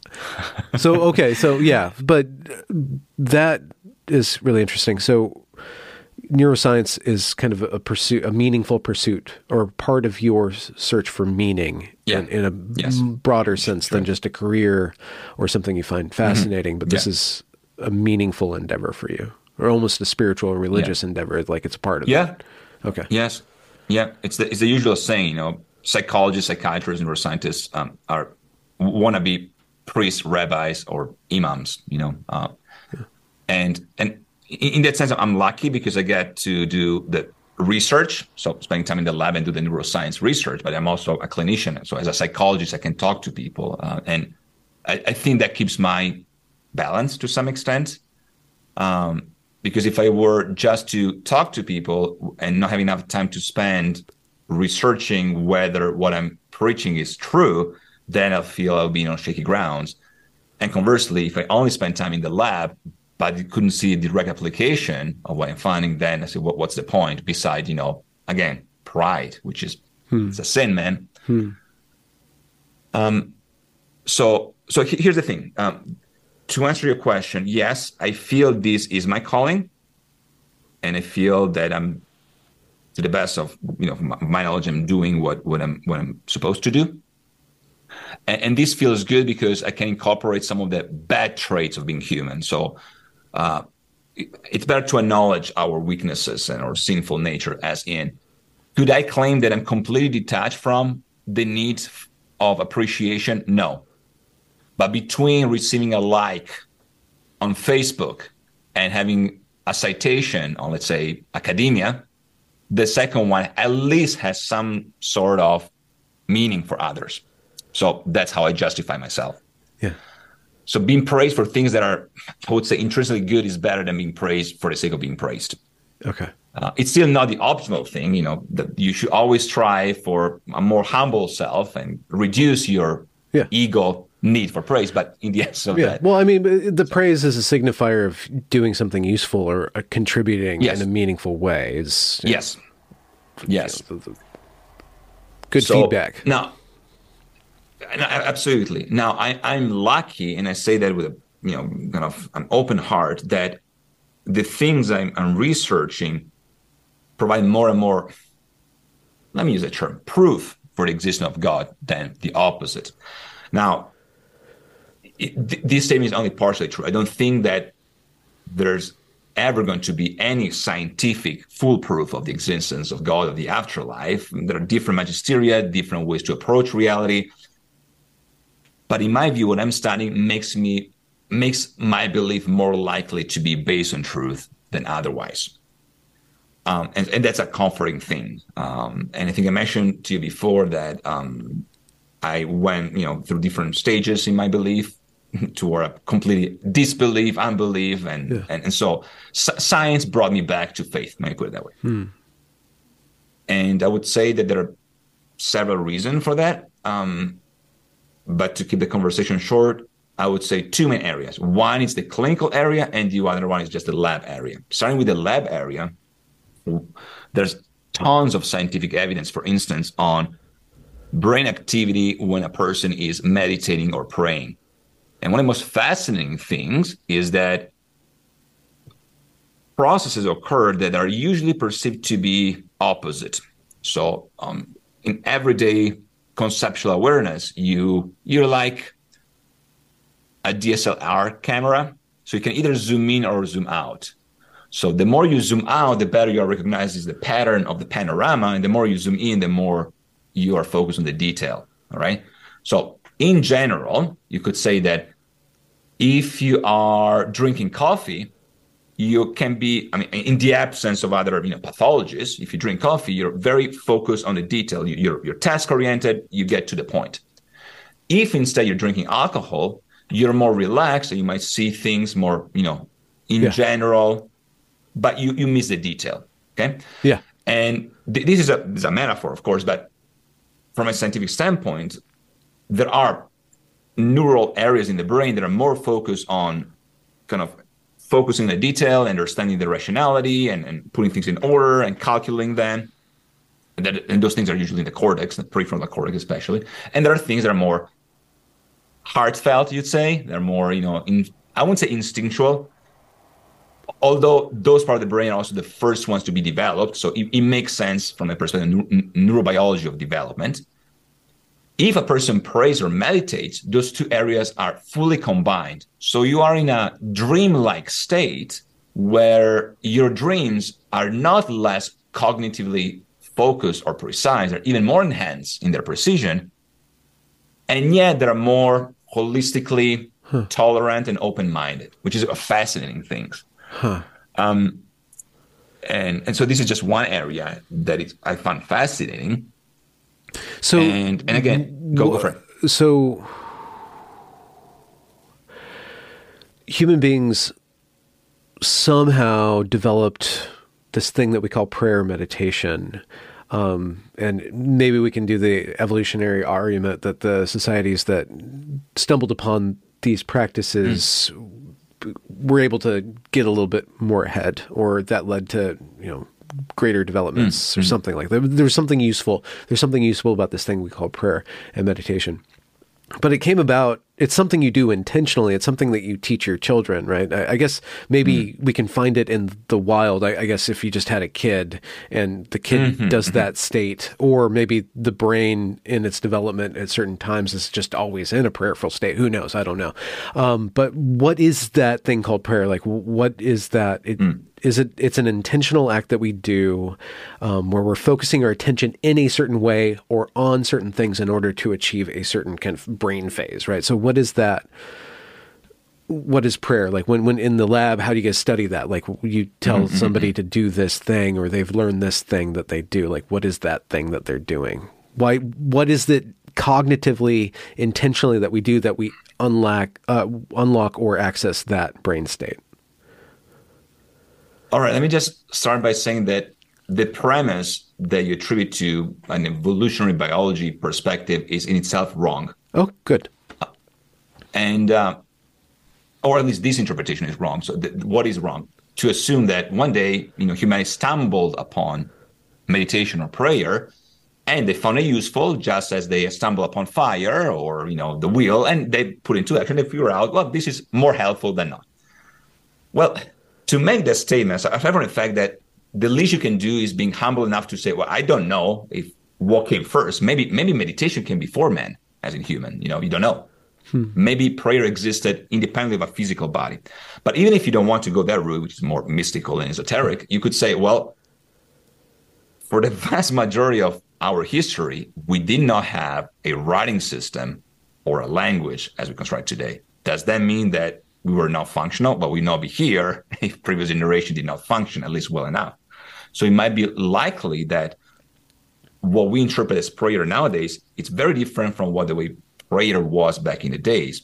And to a very big extent, you can even make the argument that singing was a higher version than speaking, the same way as reading is a higher version than writing. Nowadays, things are the opposite. You know, even the Romans used to say, well, scripta manent, verba volant. What is written will stay, what is spoken might just disappear. So, and that's why they were so obsessed in recording everything because it's written, you know. Huh. But nowadays, we know how that makes sense back in the days, but with all social media now, just because someone is repeating things, it doesn't add any value to truth.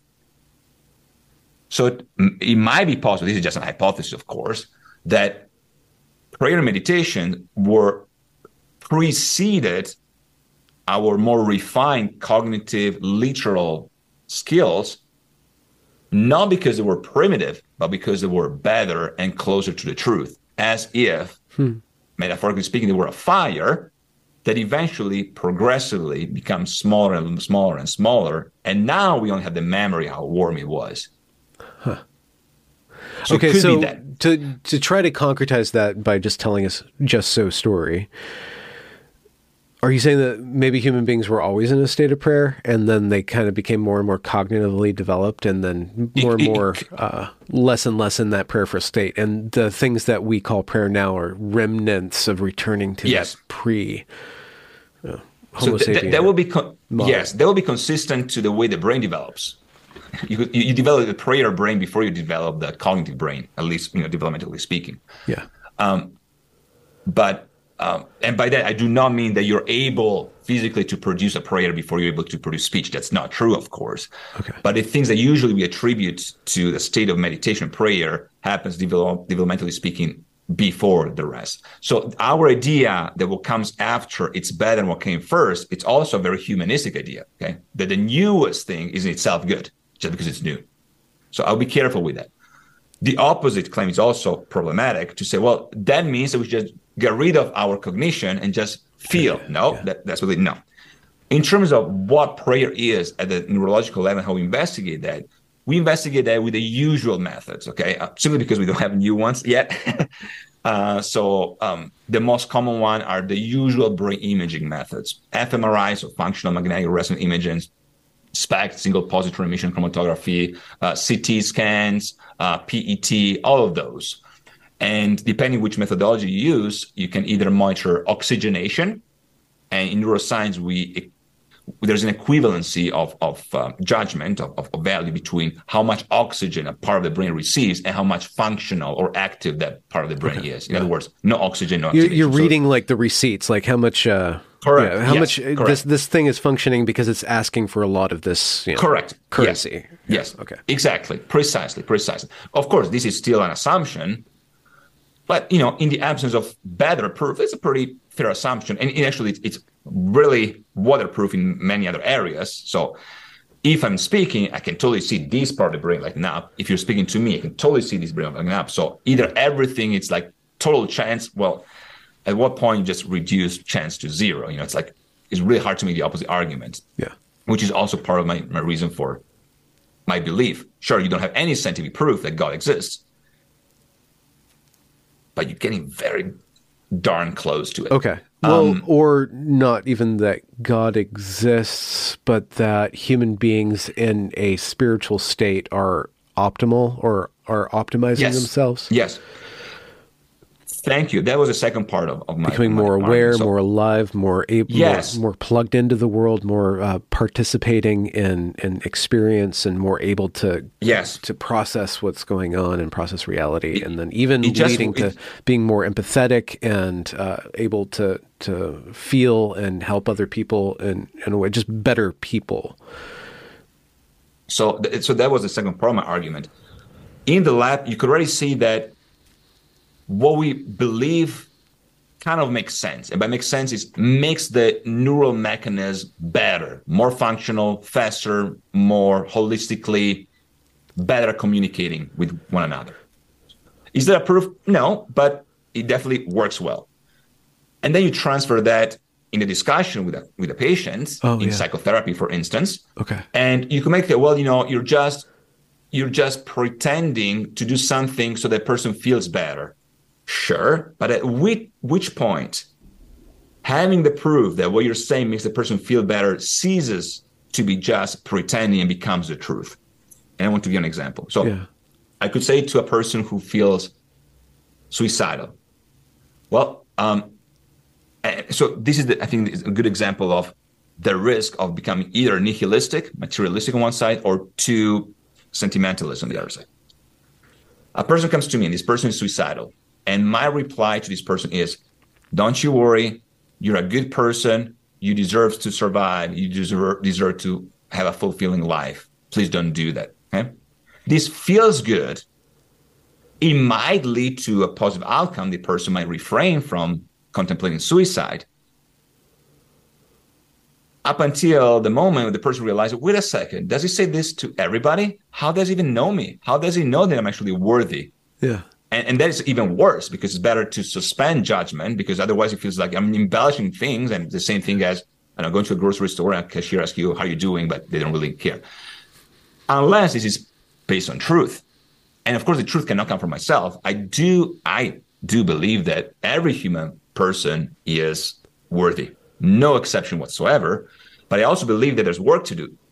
Hmm. Uh, and this is a very big minefield that kind of separates psychotherapy because in psychotherapy you should make the assumption everybody is able to become a better version of themselves. Okay. Because otherwise why would bother? Yeah. In, in any case you know uh, so there are people that are better now but you, you at least should believe that the person has potential okay? But after that the biggest issue is a theological one. Hmm. is it one saved always saved or you need to put some work into it in the absence, I mean, I do have my own system of belief, of course, but to be holistically receptive to all perspective, I want to believe that the work we put in makes a difference because it does make a difference in every other branch of medicine. As in, there are people that are just born ripped and very healthy and strong, and there are people that are not. But if you put some work into it by physical exercise, then you will ameliorate. So I do believe that this works for the soul as well. You need to do some soul work too. Yeah. Yeah. And if this work is, you know, there's corroboration, if not for the proof in neuroscience, then I think it's the right thing to do. It works, it makes things better, it makes sense. And, and I think that's enough of the uh, push to pursue yeah. that. The uh, a couple of times off camera after having spoken with somebody uh, who's experienced a lot of trauma, has really hard Yeah. life. Um, and my, my role is not a psychologist. I'm I don't know what I'm doing here, but I'm kind of I'm creating content. Is the You're most doing a lot of good. Tell you that.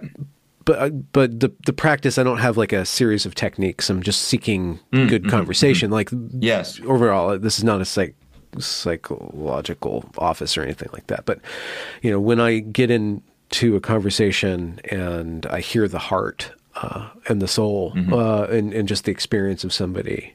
Um, a couple of times, like afterwards, like I can tell that this person needs to hear that they are loved, right? I like Yeah. you are loved, and and sometimes I can use the word God loves you, or that. Yeah. And I try to not use the word God. Like there is a force that created all of us.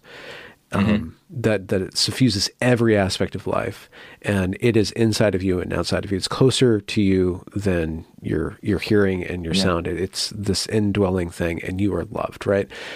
Um, and and I've said that to a couple of people who I hear need to say that now. I don't think that they're suicidal or anything, but that they are, you know, metaphorically lost, or they they've Yeah. come to a place uh, you know, especially with the detransitioner population, like, wow, I I made these mistakes and this thing happened to me. I was basically chewed up and spit out by a bunch of assumptions by a bunch of people. I, you know, I've been completely betrayed by everybody in my life. You know, you, and you see people in that state, and and you, I just I want to say that to them, and and I, I don't. I'm trying to say that that's not a lie and it's not a performance, and I don't do that Yeah. on camera, right?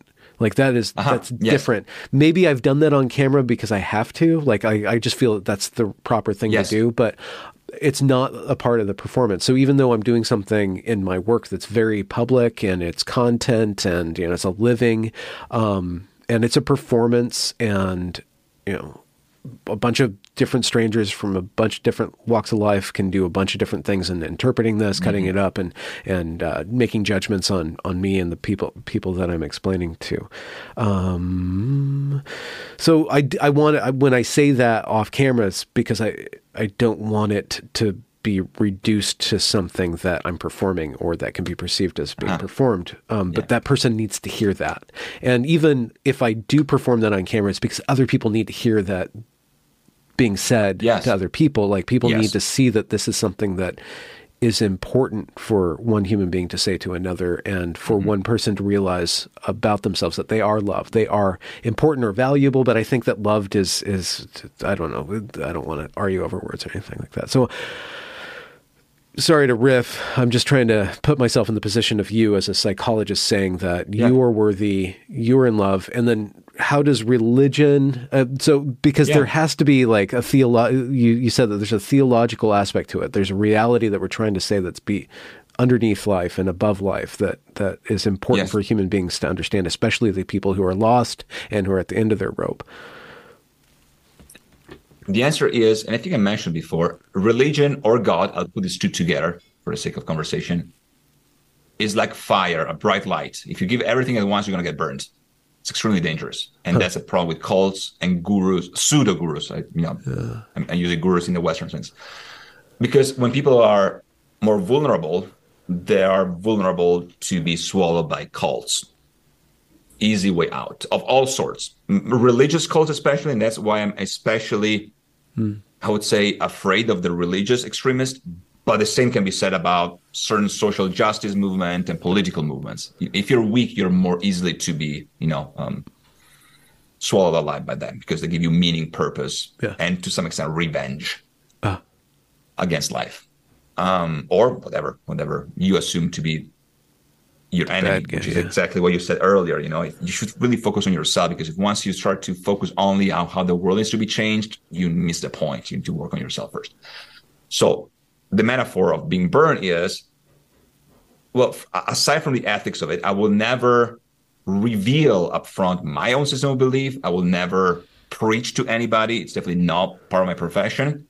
But you also be a dangerous thing to do, which will make therapy not valuable because the person comes to me in the hope, I hope justified, to find someone who is first and foremost a, a good listener, not someone who will tell me what to do. And yet, once the problem out there, they also hope to find a person who will not tiptoe around the problem and quote unquote tell in my clinical experience and expertise what the best thing is to do. So I, as much as I refrain from making sense as do A, B, C, and D, and God will save you or something like that. Yeah. I will also refrain from saying, well, the usual, right? Well, as long as it makes you feel good, it must be good for you. Yeah. So I've tried to find in between things. Now, my practice, it will be a false statement for me to say that my religion does not inform my practice. It sure does. But I think it informs it in a way that it's not religious, as in it's humanist. To, yes enough. The, the classical example, I ask for permission first of all, and it's part of the clinical assessment. You need to ask what the person's background and you know mm, philosophy of life is. Uh, it, it's it's therapeutically reasonable to make that statement. Uh, you want to find out what what makes them think on a daily basis you know yeah. and based on that then I, and I adjust the way i talk to the person but not in a way to appeal to them or, or please them in a way that i think well let me not talk about the bible because they're atheists or let me talk about the bible all the time because they are religious no. But 99.9% of the time those questions will arise in the conversation most of my patients will come to a place where they ask about, okay, what, what's the meaning of life? What's my purpose here? Yes. Is there a God? Is there yes. an afterlife? The vast majority, if not the really? totality of them. Really? Yes. They, and they, so they go do, to they go to the theological eventually. If you talk to yes. somebody enough and ask yes. l- allow them to keep yes. on asking questions, they eventually get down Correct. to theological. It's it's not disingenuous. You know, huh. I, I, do use the so- Socratic method as you do. You know, you, you ask questions. Yeah. Uh, and that's where in that sense a good psychologist is you know similar to a confessor you always need to be careful not to ask questions for the sake of curiosity you always need to ask yourself why am i asking this question to this person in, in this sense your role is very different than mine. Yeah yeah. I'm not here to entertain the person. I'm not here to hmm, figure out quirks about the person. Every question needs to be focused on a goal and that's where the big issue is.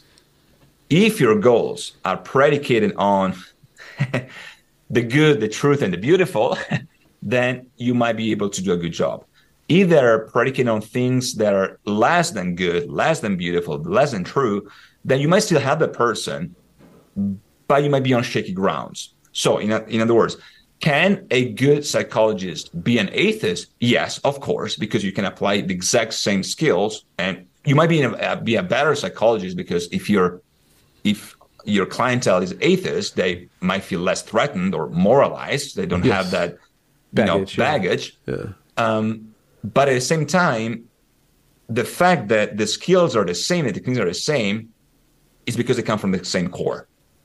So if you think about positive psychology, which has nothing to do with new agey yeah. positive, yeah, it, it's it's more like you know, it, it, there's a lot of religious background in positive psychology. Uh, what, maybe what filtered through positive psychology just in brief like what is what do you mean by that? Like we're trying so to make somebody it, better or what? Like, yeah it's the assumption that people have ways to become better. That's the assumption. You don't make judgment up front. Um, and evolution from positive psychology you can find in in um, uh, health coaching you can find in dbt dialectic behavioral therapy and a lot of things um, but the assumption is well I'm working with you because I recognize something good, beautiful, and true in you, despite uh-huh. the fact you don't see it yet. Yeah, and we're here to develop that in you. Yes, the truth, precisely. the beauty. Okay, yeah. Yes, precisely. So yeah, yeah. when I uh, sometimes when I interview psychologists and we talk about psychology, like ultimately I, I have to ask, well, you're assuming something about the human being. Like, what is that yes. human being that you're working with? Mm-hmm. Um, some people have thought that through, and some people haven't thought that through. And I don't think you yeah. need to think that through to be a good therapist. You know, you can just make these assumptions, but eventually yeah. you're going to have to wrangle with that. Yes, um, yes, absolutely. Like for instance, if I'm working with sex offenders or murderers, yeah. thieves, whatever you want to say, psychopaths. I started on the fact that we, we, will never use that label with anybody but we don't use that not because we want to be politically correct, but because because words have have weight, okay. and, and you don't want. Um, they, they already see that, you know. If they're in therapy, what? I'm sorry, they, they, they see their, their, their, their, faulty elements. They see their sins, so to speak. Even if they're atheists, they see how messed up they are. They don't need another person to to tell them that, but they also don't need another person to pretend that those sins are not there. Oh, you're just you're just a good person. Well, I did pretty terrible things. All right, so let's see what we can do with those. Yeah. But the assumption is that those things you did are not the truth, the good and beauty, are either a lack of that or are mistakes. And, and this is going back to standard scholasticism, right? Aquinas, you know, what is evil? it's a total or partial absence of good. It does exist, but it's not the same ontological category. Okay.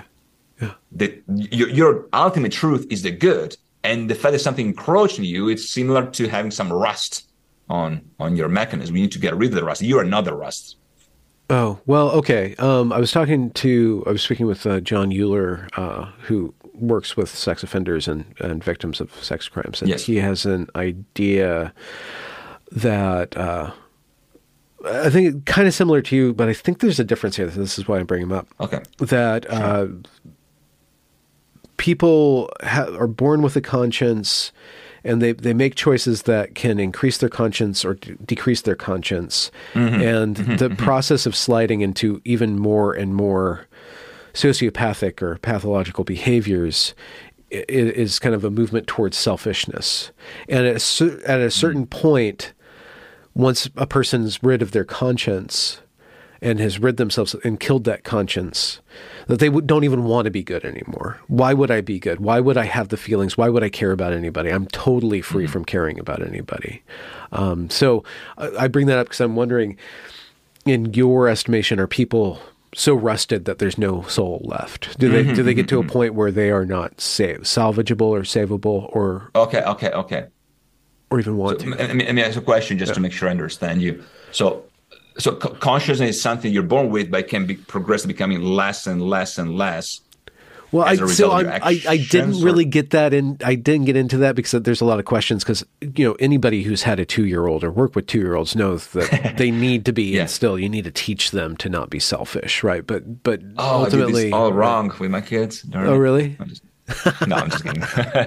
So I think conscience is developed, but like either we're good Yeah, yeah. persons, but it has to be developed, like you were saying with the soul. Um, this is Yeah. something that we have to exercise. And some people actually, I've seen this in the playground. Some kids are more tending to be nicer, and some people are, you know, Yeah. kids are on the path towards being, you know, evil. Like like there's Yeah. certain kids where if you give a stick, they'll you know they'll draw with it, or maybe they'll sword fire. Yes. Other kids, if you give them a stick, they get a hold of stick, they will go over and and make sure that another kid cries. Like there are Okay. kids who are Yes, spun in yes. that direction, and so you know, like so, some people start off like fit um, spiritually, and some people start off unfit spiritually, and the process is to everybody has to do all that work. So I'm just Yeah, wondering, yes, in the process of psychotherapy or therapy, um, is there a point where a soul is beyond redemption, where okay. right? Uh, where there's no turning back, and and yeah, we can go through this thing and we can talk about it, but I know that anything that I teach them in the psychological or the therapeutic context, context they're going to turn even this into a weapon. They're going to every single thing that they're that I'm doing here is not even helping them. It's just giving them more strategies to exert. Okay. Yeah. Yeah. Yeah. Whew, there's so much to unpack here. Um, Yeah. I would say yes, full stop. And let me explain.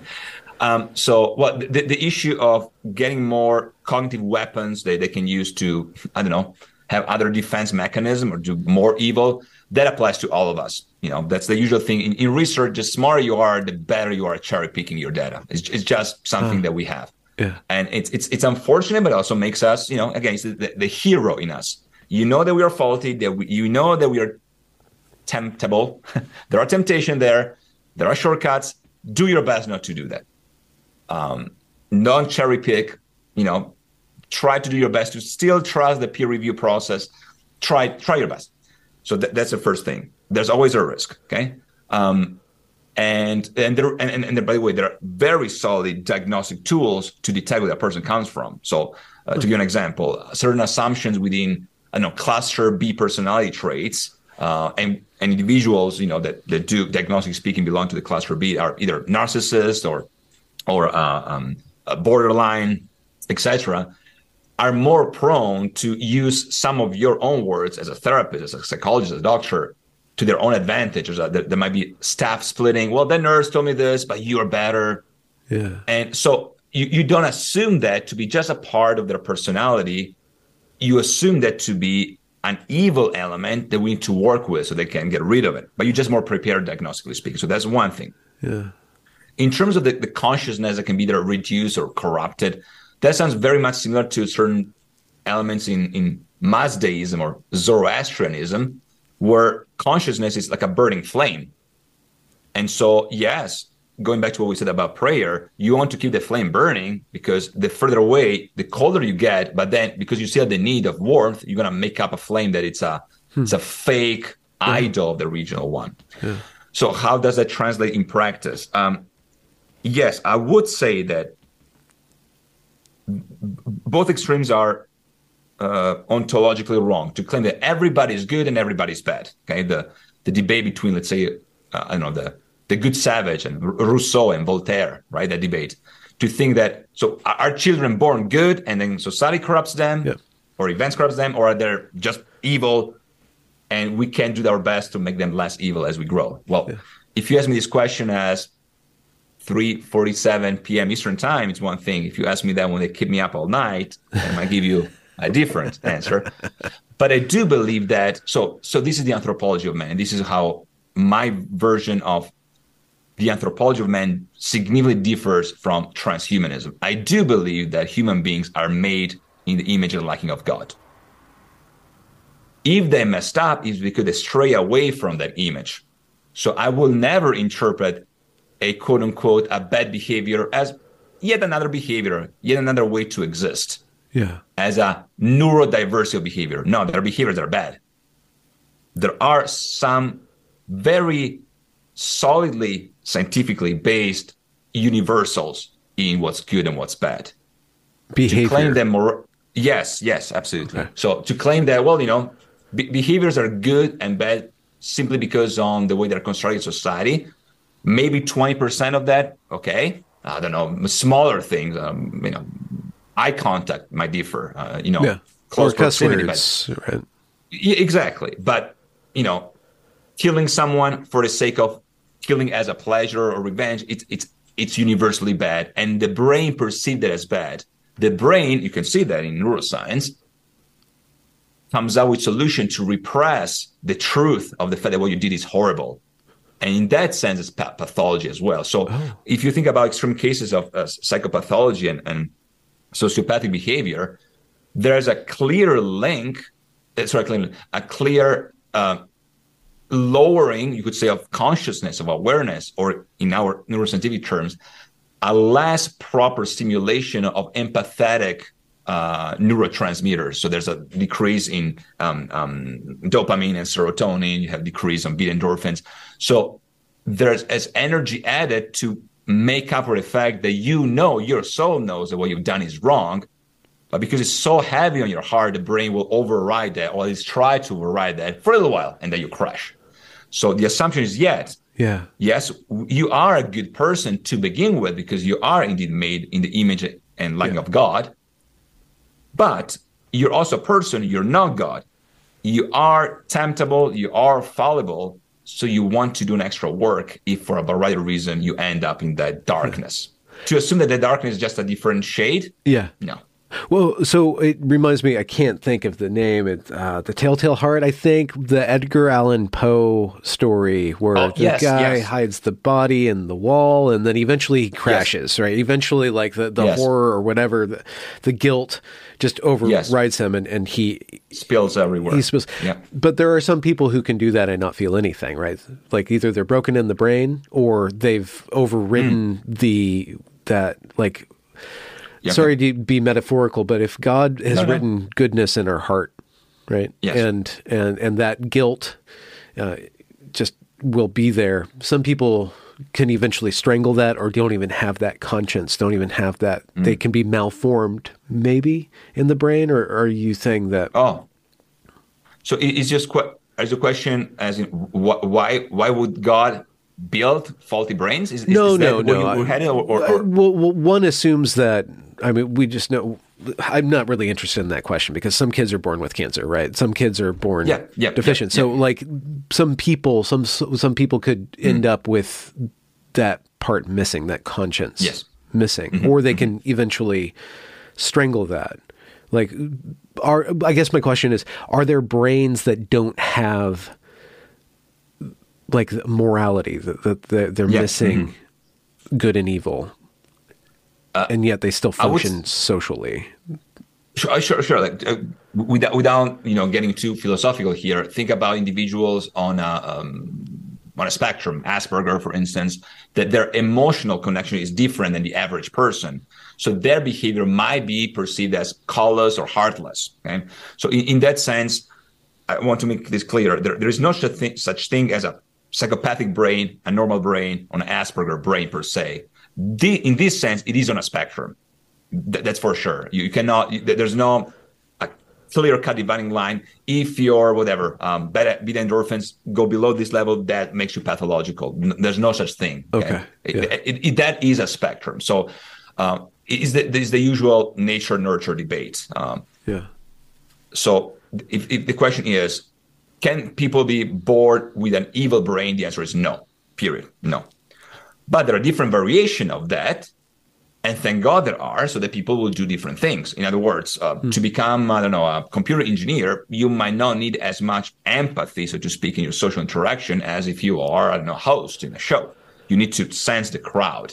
Yeah. Um, however, this is when we go back to humanism. Most of the variation, individual perception, are variation according to the things that modern society considers optimal, not traditional ones, as in there are brains that are less capable of doing good mathematics, that brain that are less able to um, perform the skill as as you know in precise way. But in terms of loving, everybody is able to love. The point is that there are different ways to love, and and and and this, this I hope I'm not sounding too new agey here. There are different ways to love, but there are different languages. And so, for instance, a person who might be unable to a person who might not have any major deficits on a path of uh, psychopathological level, but their impairment is entirely on a sensory or sensory motor level. This person cannot hear, cannot taste, cannot see. It's really hard to claim this person is a nice person. This person does not have a ways to convey that. But if you do believe that that person too is made in the image and of God, then it's up to you as a therapist to try to take those things out in different ways. Hmm. So if a child is hurting another child on a playground, for instance, yes, first of all, you separate the child from the behavior, you deal with the behavior.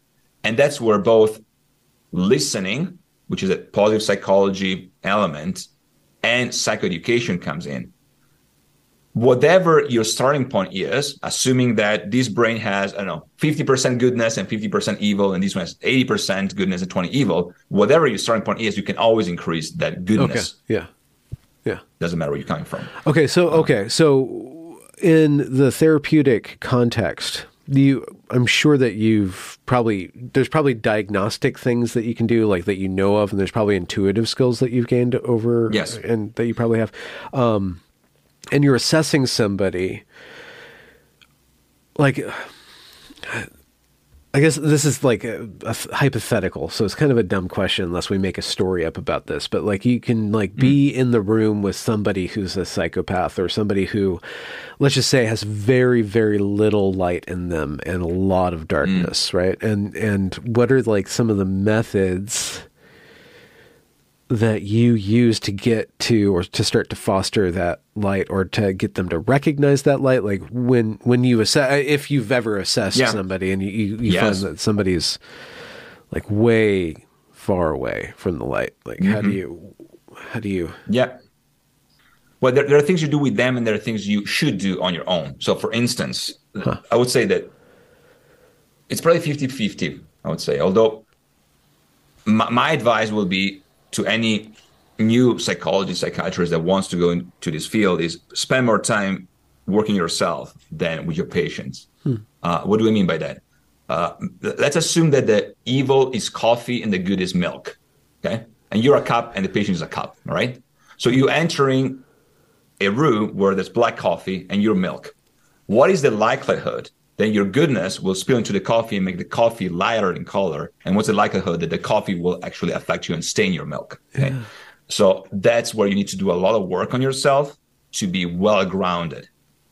The person in front of you should be, in this sense, esoterically speaking, etymologically speaking, and theologically speaking, sees as an enemy.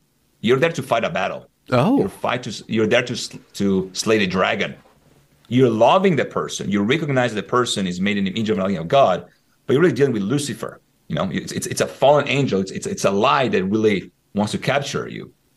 So you need to prepare for battle.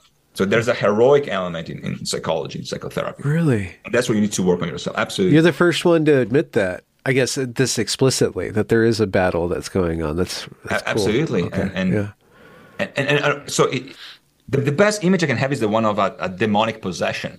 You know, the enemy took over the patient. Now, this is extremely dangerous to make that claim because we are you know almost done. But yeah, uh, if if someone would ask you, okay, so what what's the, the percentage of people that are affected, say, by schizophrenia that are indeed possessed by the demon? Maybe zero point zero zero zero zero zero zero zero zero zero zero one percent, almost non-existent. But your attitude should still be the attitude of I don't know. Archangel Michael, the, the, the, the flaming, flaming sword. You need to go there and slay the dragon. Okay. So that's part of the work you need to do yourself. you can do that by, you know, spending time by yourself, you know, meditating, praying, whatever you need to do to cleanse your soul and be ready for battle.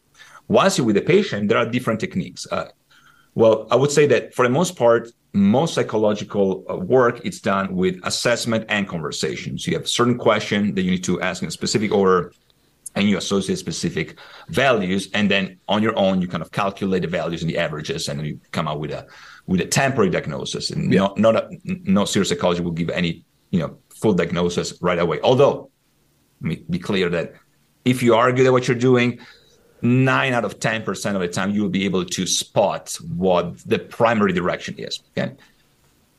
And then in terms of the conversation, uh, there are a variety of directions you can take. So I'm going to be very, very brief. Let's say a person, I don't know, I'm going to give you this kind of dumb example. Uh, you, you, you becoming an echo chamber for the patient but you decide where the echo is going. Yeah. All right. Okay. So let's assume that person yeah. comes in and tells you things. Oh, I don't know. The effing system is out to get me. You know, everybody it's it's hateful, and you know they just want to crush me. They just lock me here to give me ECT. They just want to you know steal my money and make me crazy. That I am something like that. Okay. Now you come in and you you don't want to make any assumptions. As in, they might be right. There might be someone after them. So you you your assumption that okay, h- how much of the, what this person is saying is pathological or, you know, it's a lie or a distortion or paranoia? Well, let's give them benefit of the doubt. Okay.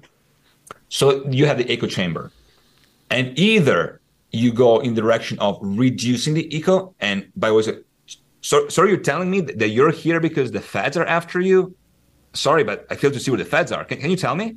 You're not doing this in a snarky way, but you yeah. go to the point. Yeah. Or you do just the opposite oh man, I get it. You know, it's if if if, if the feds were after me and I would not be able to live with that, that would me make very very mad. So, so tell me more about it. And again, you're not playing with the patient, but you're strategizing strategizing with the demon. Uh, Does that make sense?